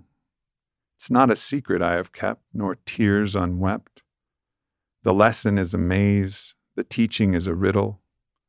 Why can't I see what is here for me? I am tired, weary, dreary, neither warrior or poet, nor drunkard or addict. Yet here I am. I am here. And that's all I can say. How long will I stay?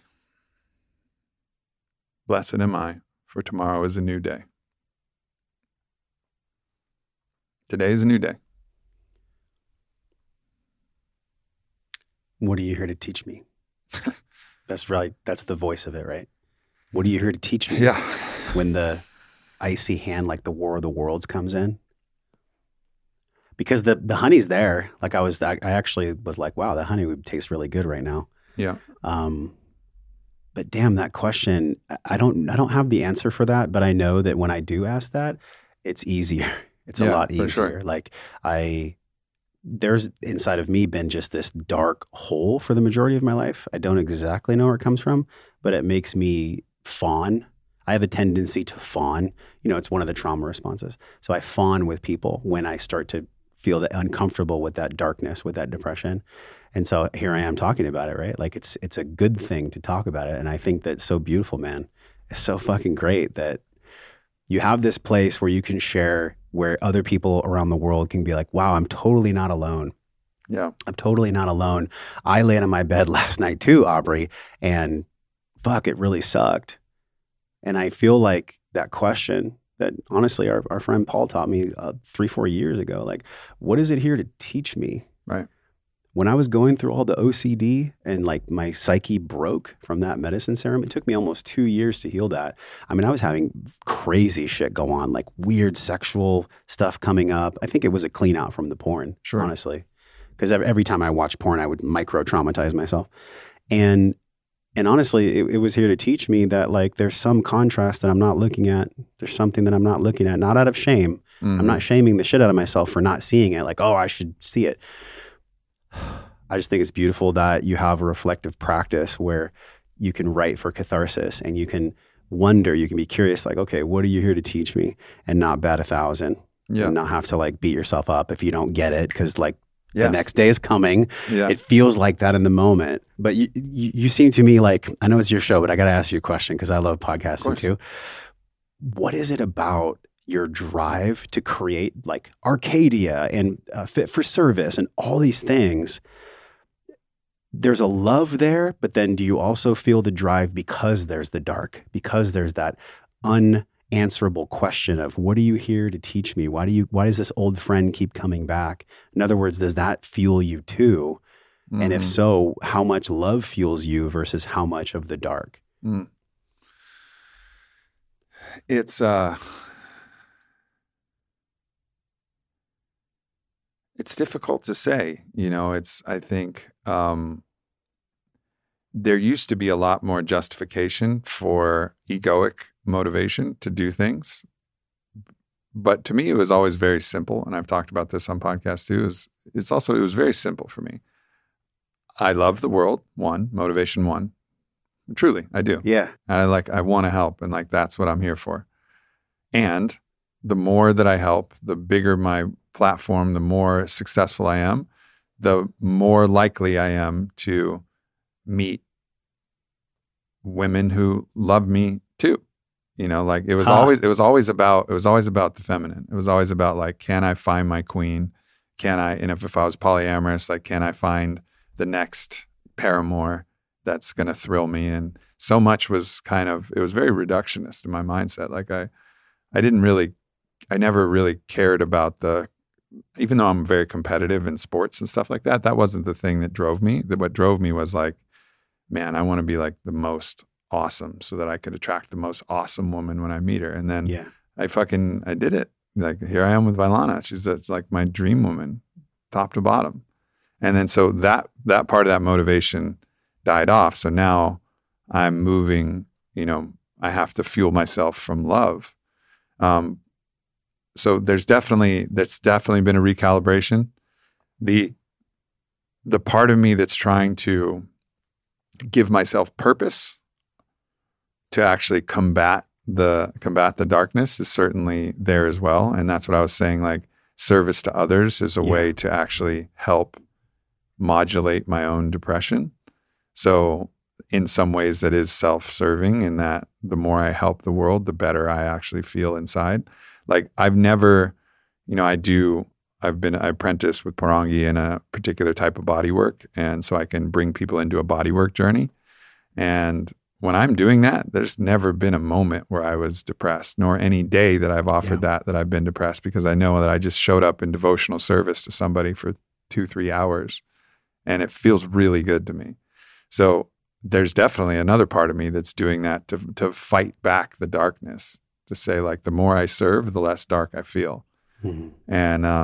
And so one of the inquiries I'm in is I'm in a transitional stage of my life right now. And I think part of the darkness is pointing me towards potentially there's an even another level of service that I could reach where I'm offering something even more potent, or not more potent. I don't want to be comparative to that, but something else I'm being called to do that I haven't been doing. And maybe that's what it's trying to show me. Maybe it's the universe saying you feel like you do now because there's more that I know inside that I can give that I'm not giving. And maybe there's some part of me that's still afraid. And potentially maybe that is what we've been talking about with sexuality here. I just, revealed on this podcast here for the first time, I'm writing erotic fiction, but no way am I going to share it yet. You know what I mean? It's depending on who the characters are. Right. Yeah. It's and it's, it's the exploration of fantasy and power exchange and all of these different things.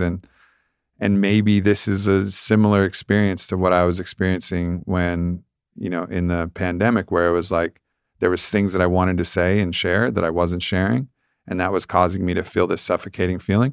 Maybe not. Maybe it's a false flag and that has nothing to fucking do with it. And I'm just still in the curiosity and the listening, because I didn't write the fiction for anybody but myself. Mm-hmm. I just wanted to write it because it was a way to explore a whole different world, in a healthy way to explore the different world rather than, because I've looked at porn in my life too. So rather than doing that, let's explore it through the creation of characters and story and all of this. And maybe it has nothing to do with that. And maybe it has more to do with, spiritual / religious ideas that still are a little, I kind of keep to myself. It's possible that this is part of my knowing. Now is the time to just stop giving any fucks about how many haters I get or how many people come after me for my truth. Yeah. And maybe that's it. I don't know. All I can say right now is I'm just in the listening and trying to figure out what it is that this is trying to tell me and what it's trying to compel me, what next level of service it's trying to compel me to, because service is the only thing that fights off the darkness. I feel the same way, like whenever I'm doing something for someone else. This is why I love podcasting. In the middle of podcasting, I'm never thinking about my darkness. No. Right? I mean, unless I'm asked, then I'll share. But whenever I'm serving or helping to serve someone else's mission or putting someone else on a spotlight, it lights me up. It's like makes me feel, from my whole life, I wanted to be a DJ, like old school DJ, like Adam Carolla, Dr. Drew. I used to listen to them when they had the cassette tapes behind me when I was a teenager. And I'm like, oh, one day I'll be on the radio. I found the radio and all the people were drug addicts and like alcoholics. Like being a DJ ain't that great, y'all.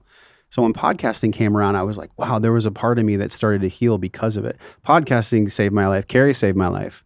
But podcasting saved my life too. I don't know what the hell I would be doing in this world if it wasn't for this.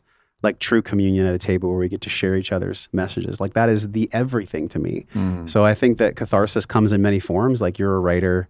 I write too. I've never written like the mystery stuff or the sex stuff, but it's interesting. But I think that catharsis is like the key. It's like if we're not getting it out, if we're not letting the decaying snake skin die and we're holding on to it because it has to be a certain way, it makes me reflect on my life. What am I holding on to that has to be a way that my mind is telling me it has to be this way, versus how fucking amazing could it be for me to just like let the skin peel off, let some things die. Yeah. I mean, catharsis is the only way. And there's a catch there, because catharsis could also mean unchecked hedonism as well. Right. Where I just go left field and I'm constantly partying because that's my catharsis. What I'm saying is like, there's a healthy way for catharsis. We talked about the middle way. Sometimes catharsis might look like doing a bunch of drugs and partying in Vegas, or sometimes it might look like just if the confines are a little too tight. Sometimes you need to blast through the confines and be Hunter S. Thompson for a day, and then find your way. Like okay, fucking did that. Don't need to do that again. And then sometimes catharsis might just be like having your wife hold you, and so you can just cry for a moment. Yeah. I don't think there's anything wrong with that. I think that's beautiful, honestly. Of course. I mean, in the beginning of my journey, when Carrie and I first got together, she probably held me like once a month where I would just let shit go. I think it's really beautiful. Now, to many people watching, they might be like, what? You're going to let me, like, my wife's going to hold me while I cry? What the fuck are you talking about? But it's powerful, man. It's really powerful. And I think the more we can be honest with each other and honest with ourselves, the better we're going to be as a society. That's bottom line. But if it's up to me, it's going to be, and vice versa. If it's going to be in the world, it's got to be within me first. I fell into that trap many, many times. So the world needs that. The world needs people who are willing to get fucking real and throw down on a table and say, this is what's going on for me. This is what's actually occurring in my life. Yeah. And I'm curious what you feel might help me assuage that pain, might help me understand my pain more.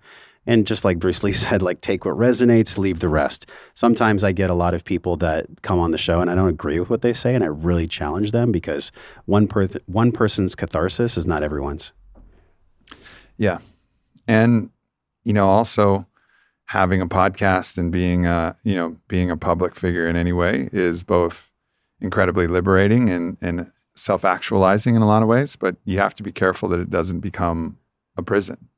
How so? What do you mean? Well, in some ways, like, and I've done a pretty good job being kind of boundaryless in my content, but I could have very, very easily been like another human optimization guy. I wrote Own the Day, I ran the company Onnit, and it could have been like, and there's a lot of people who would, when I would post something about relationship or post something about, especially like when Own the Day really like popped and became a bestseller and all that, where people who didn't know me from my podcast with Rogan or didn't listen to my show, like, were following me for that. And they're like, I just came here for the kettlebell workouts, bro. What the fuck is all this? Do I put red light on my balls now? Yeah. Oh, well, even, or other stuff. I'm talking about like self-love and, relationship healing and all of these like deeper. They're like, I didn't fucking come here for this. I came here because you're the Own the Day guy. Yeah. You know what I mean? And I think you can get stuck in different lanes that actually become prisons to a certain degree, where it's like you have to show the same thing, and it works, but it also if it's not your true expression, then it's also going to become like a gilded cage for you to live inside if you have an identity or a brand that has to live up to certain standards. And that's the thing, like you do create a brand and the brand has certain parameters. Like the brand can't constantly evolve. The brand is not even going to make sense. Yeah. You know, you have to really focus a brand so that it penetrates the market to the degree that you want. And you do that with like product brands. And that's what we did with Onnit, and that's what you do with a product brand. But when your brand is yourself, you have to be really fucking careful. Because then, and we do this even in our social circles, you know, where our own brand, even if we don't try to make a brand, people are putting us in this kind of category themselves. Like I remember I used to party a lot in my 20s, and you know, me and Caitlin, we were good at partying. We'd put out a lot of energy. We'd stand on tables and dance and fucking let it rip. Some days I just didn't want to do that. I just wanted to sit around and like let the party happen. And people would come up like, "What's wrong with you, man? What's wrong with you? Why aren't you on the tables?" Like, because my brand was the guy who's wild and parties. And so that became like a prison for me. So I felt like I was letting people down if I didn't do what they wanted me to do. Mm-hmm. And I think wherever this next chapter goes, it's going to be about deepening even more than I already have my full spectrum authenticity and being like, "Sorry, y'all, I know you want me to talk about mindset and physical optimization and all this, but I'm just going to be writing poetry and erotic fiction for the next 3 months. So that's what's live for me right now. It's not that I don't love the rest. It's just, this is the season I'm in, and that's what I want to talk about. Or this other thing, and this other topic, this other season, like I'm going to talk about that." And I think that freedom is something that I can see for me is going to be important. And I don't know what that freedom exactly looks like, but, and I am very free, but I think part of my nature is I want to be like completely free, like truly, truly free. And of course I'm bound by my own internal ethics and my own internal morality of constantly seeking the truth, radically willing to admit when I'm wrong. You know, like all of that has to be in place. Seeing through everybody else's, I'm not going to violate those things. That's who I am. But if I did, I would surely want to, you know, it's part of my responsibility to share that as well. And also receive the feedback of like, "This is fucked up, bro." You know, like, you know, like, damn, I didn't see it from that perspective. When something's not working, the soul will create chaos so that it eventually works. In other words, this year, February, on 2/22/22, I completely killed Wellness Force as a brand. The word force, the etymology of force, like it can't always be trusted, like a force of nature. And I always felt like for the past 2 years that I wasn't really in 100% integrity on my show. Like something was off. Something just didn't feel right. And Carrie and I did a mushroom journey on New Year's Eve, and she rolls over and I was sharing with her, like, "I don't feel like I'm in alignment, like something's wrong." She's like, "Well, why don't you just get rid of force and replace it with wisdom?" And I was just like, that's it. Like wisdom is what I'm always seeking. And I'm imperfect in the way I seek it, but I'm always seeking more wisdom. And wisdom isn't just information. Like I think I got caught up in the game where a lot of podcasters, they just interview people. It's like, "Aubrey, what's the 5 ways that I can biohack my body?" Or "What's the 5 ways that I can do it?" And honestly, when I made that shift, damn, I feel better. Yeah. Like now the podcast is Wellness and Wisdom instead of Wellness Force. And I'm like, oh, okay. It opens up this bigger cavern for me to explore where I can share about my addiction. I can share about my stuff. I can just be my fucking self. That feels so good compared to what it used to feel like, because I was doing it because it was what other podcasters did to be successful. Yeah. And that was a massive turn. Since then, everything has exploded. I have a private studio now. I work out of the house. Like things are good. And I know, like you, like there's something else too. So there's like this muse calling me forward. I don't exactly know what it's going to look like. Just stay in the listening. But I'm gonna enjoy it, right? But I'm gonna enjoy it from me sitting here with you, just being honest, even if it's like crunchy when I share. Like there's been multiple things that we've talked about where I'm like, should I share that? Of course. Should I fucking share that? Of like course. With all these people? And it's like, the answer is always yes. The answer is always yes for me to share. That's what really liberates. Always. That's what really liberates us. Yes. And I think I remember I switched my podcast from the Warrior Poet Project to the Aubrey Marcus podcast because— When was that? That was 7 years ago, that was early in the game. 7 years ago, maybe. Okay. And the reason was, it was like, well, Warrior Poet is a brand, and it would have to live up to a certain brand. And I'm like, sometimes I'm resonating with that brand, and sometimes I'm not. But if I just call it my name, then that pretty much people can expect I'm going to talk about whatever I want to talk about, you know? But the slippery part of that is that it doesn't really matter, because fundamentally people are going to put Aubrey Marcus into a brand anyways.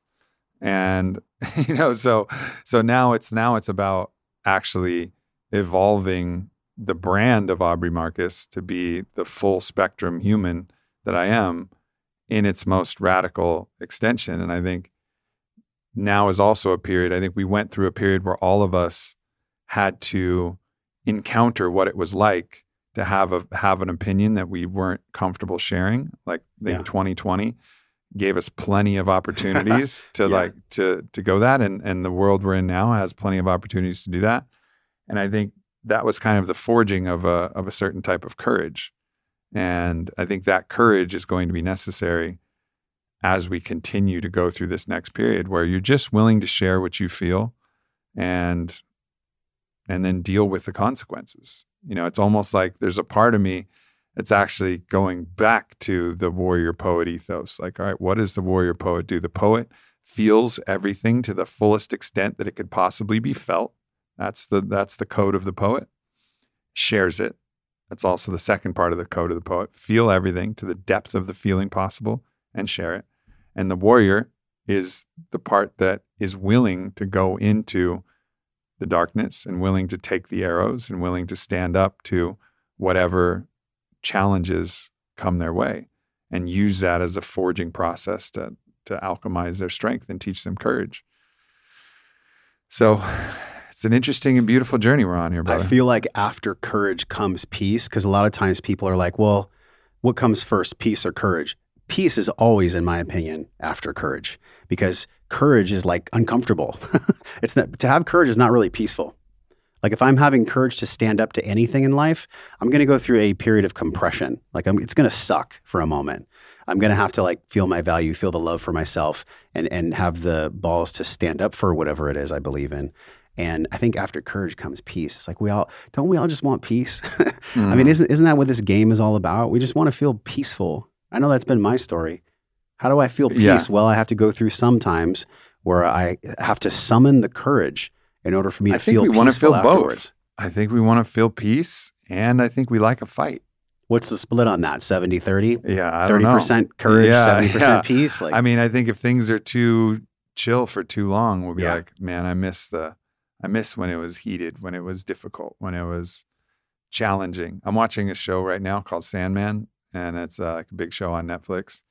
I have my gripes with the show, but also there's some like beautiful part of it. It's about these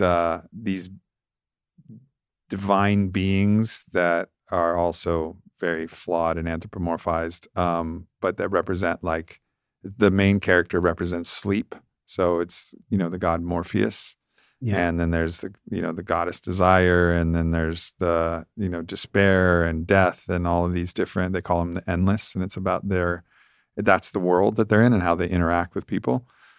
But in the show, you know, and I won't give spoilers, but he basically finishes one of his quests, a deep quest, a quest that took him through a deep period of darkness and a deep period of failure. And he accomplishes the quest. And then I was surprised where the episode went. And it was like him in despondency because he was more powerful than he'd ever been, but he'd finished the quest. And he was like, I thought this would bring me happiness. I thought my world is in order. My kingdom is in order. Everything is calm. And he was just absolutely despondent because, like, when he was in the quest, he had like a clear, hot, burning purpose and a fire that was lit inside him. And when that ended, then he was like, well, what do I do now? I miss it. I miss the fire of that experience. So I think it's both. I think, like, being able to truly enjoy the rapture of peace. Yeah. And then also know that some of us are just built. We're built to go into the fray. We're built to have a quest and difficulty and challenge. And I see that with in the world right now. I see that with a lot of the people who are preparing for potential cataclysmic situations, right? Like some part of them, even though their compassion and their kindness and the love in their heart doesn't want anything bad to happen in the world, some part of them is craving something bad to happen so they can apply all of their skills of foraging and protecting their family and dealing with all the things that are coming up. You know, earlier you said that the middle way is sometimes killing someone. Well, that's, I think, what we're leading up to. This is just my experience. It doesn't have to be everyone else's. I'm actually welcoming the disruption. I've felt it ever since I was a little kid. Like, why do y'all treat each other so bad? What is this all about? Like, when I was super young, I used to ask this question, like, how come life hurts so much? Mm-hmm. How come things hurt so much? I think it's because we see each other as separate and we're pitted against each other by, who knows, you could call it like the top of the spider, like David Icke. I don't really know what it is, honestly. Like, is there a room of 50 old white men that control the world? Maybe, maybe not. I'm not fully... To me, I think it's likely an anthropomorphization of an archetypal force. Yes. And actually people are just participating in that force to varying different degrees. I find it hard to imagine a group full of fucking old white guys who are trying to plan everything out, but it's possible. Well, there's evil in the world for sure, yeah, but as an energy, absolutely, no doubt, you can't deny that archetypal energy, and certain people participate in that energy, yeah, whether they are the absolute embodiment of that energy. Yes, I don't fucking know. There is the warrior inside of me though that's welcoming. I don't want people to die. My grandpa was a brigadier general. He was the first Sicilian in the Marine Corps in like the 20s. Like he made it. They gave him the key to the city. So like that's within me. Like I have deep reverence and deep love for my grandfather. Like I've had many conversations with him. He's been gone for over 20 years. I still talk to him. Mm-hmm. There's still an honoring there. And I know he did the best he could. He fought in many wars where, you know, maybe there wasn't an imminent threat, although World War II there absolutely was. I mean, we were very close to losing World War II, yeah, for all the history buffs out there. So I do think that we're coming, even if you look at that book, The Fourth Turning, I'm trying to digest it right now. It's just really cold reading, The Fourth Turning. I don't know if you've heard of it or not, but supposedly we are coming into one of the darkest times. Now, after the dark is going to come light. So I am welcoming this because I want to feel more peace. I want us to all have more peace. And in order for us to have that, we have to be summoned into courage right now. Yeah. I don't want it to be that way, but fuck, I'm like, please, can we stop the charade? But some part of you does want it, and some part of me does want it. I want it because I want the peace. Yes, yes. I think that's yes, and that also is potentially a slight justification for actually wanting the narrowing of focus and the aliveness that comes from being in contact with imminent threat. Like there's a radical aliveness that comes when you are in contact with an imminent threat. Like for anybody who's competed in martial arts, like when you're in an intense martial arts match, you're not thinking about shit. It's like, this is the only thing that matters. There's this one person who wants to hurt me, and it's my job to hurt them first. You know, and like that's the only thing. Like there's a bliss. It's the deepest primal experience one could ever maybe experience. Right. I'm rewatching Game of Thrones because it's Vailana's first time to watch hooked. It. I've never started. Oh, dude, it's good. It's so fucking good. I appreciate it even more now than I did then, and I loved it then. But there's a character, Daario Naharis, and he's played by in season 3 by my friend Ed Skrein, and Ed's he didn't carry on the character. They had some disagreements with HBO or whatever, but in season 3 he gets to play this character, and he's pretty quickly upon getting introduced, he says this line. He's like, you know, I am a simple man. I like to fuck a woman who wants to fuck me, and I like to kill a man who is trying to kill me. And like when he first said that, I thought like 10 years ago or whatever, when I watched that, I was like, that's a badass thing to say. But now I'm like, oh, I fucking get it, man. Like those are the two points in your life where you feel the most radically alive. And like, that's what you live for. You live for the radical aliveness. So what you stand for at the core level is the most radical aliveness. So that man in peace, he would just have sex with a lot of women who wanted to have sex with him. right? Mm-hmm. And that was contrast to the kind of whore culture that was, you know, pervasive in Game of Thrones. He's like, no, not for me. I will never do that because I don't feel alive when I'm paying for something. Like it has to be the allurement, the desire. Yeah. I have to be met in that desire and then I feel alive. And I don't also want to kill somebody. No, I only want to kill them if they also want to kill me. That's what makes me alive. And like, I think there's a part of us, and obviously this is an extreme example of two different types of what, you know, Rabbi Gaffney would call eros, like the kind of narrowing of your life into this radical interiority and presence of the moment. So yes to peace, I think it's something we all want, but we also all want to feel like we're right here in the moment and there's nothing else in the whole world that we're thinking about or doing. And that's also what we crave. And if that means that there's a big conflict, I think, you know, part of us craves the conflict because that will bring us to that state. I was thinking about that last night. Like if I was in the middle of that depression and somebody tried to break into the house, would I be depressed 5 seconds later? Fuck no. You know, I would have grabbed the gun and I would have like enacted the plan. All right, Vi, you go here. This is, you know, where are they at? This is the vest. This is your backup weapon. This is my primary weapon. This is where we go. It would have just been straight like fucking action, execution. Here's how we protect ourselves. Here's how we get out of this situation. And the depression would have been gone in like a fucking instant. But in this kind of lavish peace, there was this deep darkness that was in there. And actually what pulled me out of it is, you know, Vailana and I made love and that helped. So I guess there is a little Daario Naharis in me as well, you know, but I just see that. And so it also gives me another perspective on everything in the world, that perhaps things have been so peaceful and we don't know how to deal with that peace in enough of a way that we want some conflict to actually bring out our higher virtues and our valor and our courage and our bravery, and at least those of us who have that archetype within them. I think I definitely do. I just had like a spiritual growth moment here just sitting with you, because I'm thinking about like that's in my DNA. So if my grandfather was truly a warrior for his time, it's activating in me when I feel threat. Yeah, like totally. It's coming online. Some part of you is coming alive. Some part of me is like, you want to fuck with me? Yeah. Okay. Yeah. And I think to some degree that's healthy. I think that's good. Now, unchecked, not cool. No. Like unintegrated anger, non-sacred anger. Like, obviously, I'm not a proponent of violence. I'm not like, we should go kill China. I mean, let's not even talk about what's going on in China. But truly, like, if death or if something comes to me, if the threat of death comes to me, I'll do everything in my power to live. I'll do everything in my power to live. And we need that. And I think that's being trained out of a lot of men. There's a lot of feminization of men right now.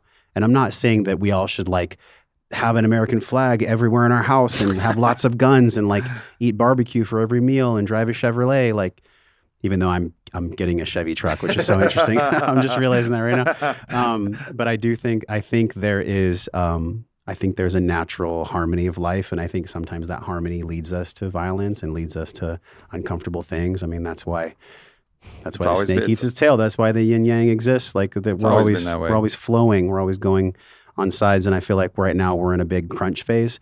But, you know, to quote Kelly Brogan, like the healing spiral, it's like right now I feel like we're in a contraction and eventually we're going to be in expansion.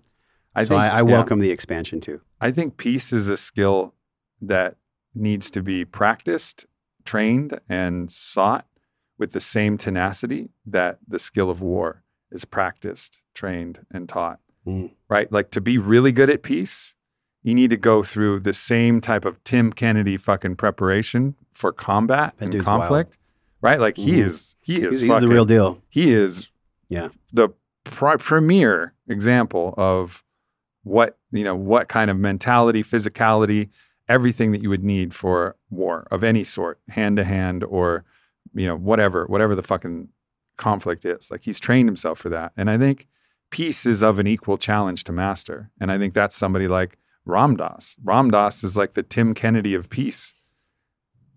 You know, like really, like he trained himself to that degree to be able to hold peace with that level of mastery. And I think both are like to be a fully robust human in this experience, train yourself with the same tenacity for both sides, both the warrior, the poet, the peaceful monk. Like, train to be all these archetypes. Practice makes a master. Well, since we started this podcast with fatherhood, that is exactly what being a father has been for me so far. Yeah. Just what you just said. Sometimes I feel like I need to protect and be at war. Sometimes I feel like I just need to soften and just be at peace right now. And it's a constant, I guess you could say, calibration for me. Yeah. And it's beautiful. I mean, I really do love it. Like, having a life that I'm responsible for is so beautiful. It's so beautiful. Like even before I came over to the studio, I was like, what am I even doing this for? Why am I even coming on Aubrey's show? Like, what's this all about? Oh, I'm doing it for Nova. I'm doing it for my family. Like, that's what it's about. It's about, like you said, being both, being the protector, being the warrior, being the dad that can hold my son. And lightning just struck. So that's what it's about. It's a good sign. Man. Yeah. Brother, this has been a real pleasure, man. Thanks for coming on. Thank you for the cigar. For sure. Thank you for this awesome conversation. For sure. Really appreciate what you've built, man. And there's a huge part of my heart that's grateful to be here in Austin. And you were very kind to me when I first got here. And a big part of my life unfolding in the way that it has is because of your intro to Tim. So huge gratitude for you for that. Of course, man. Of course. Yeah. And big shout out to your podcast, which is now Wellness and Wisdom. That's it.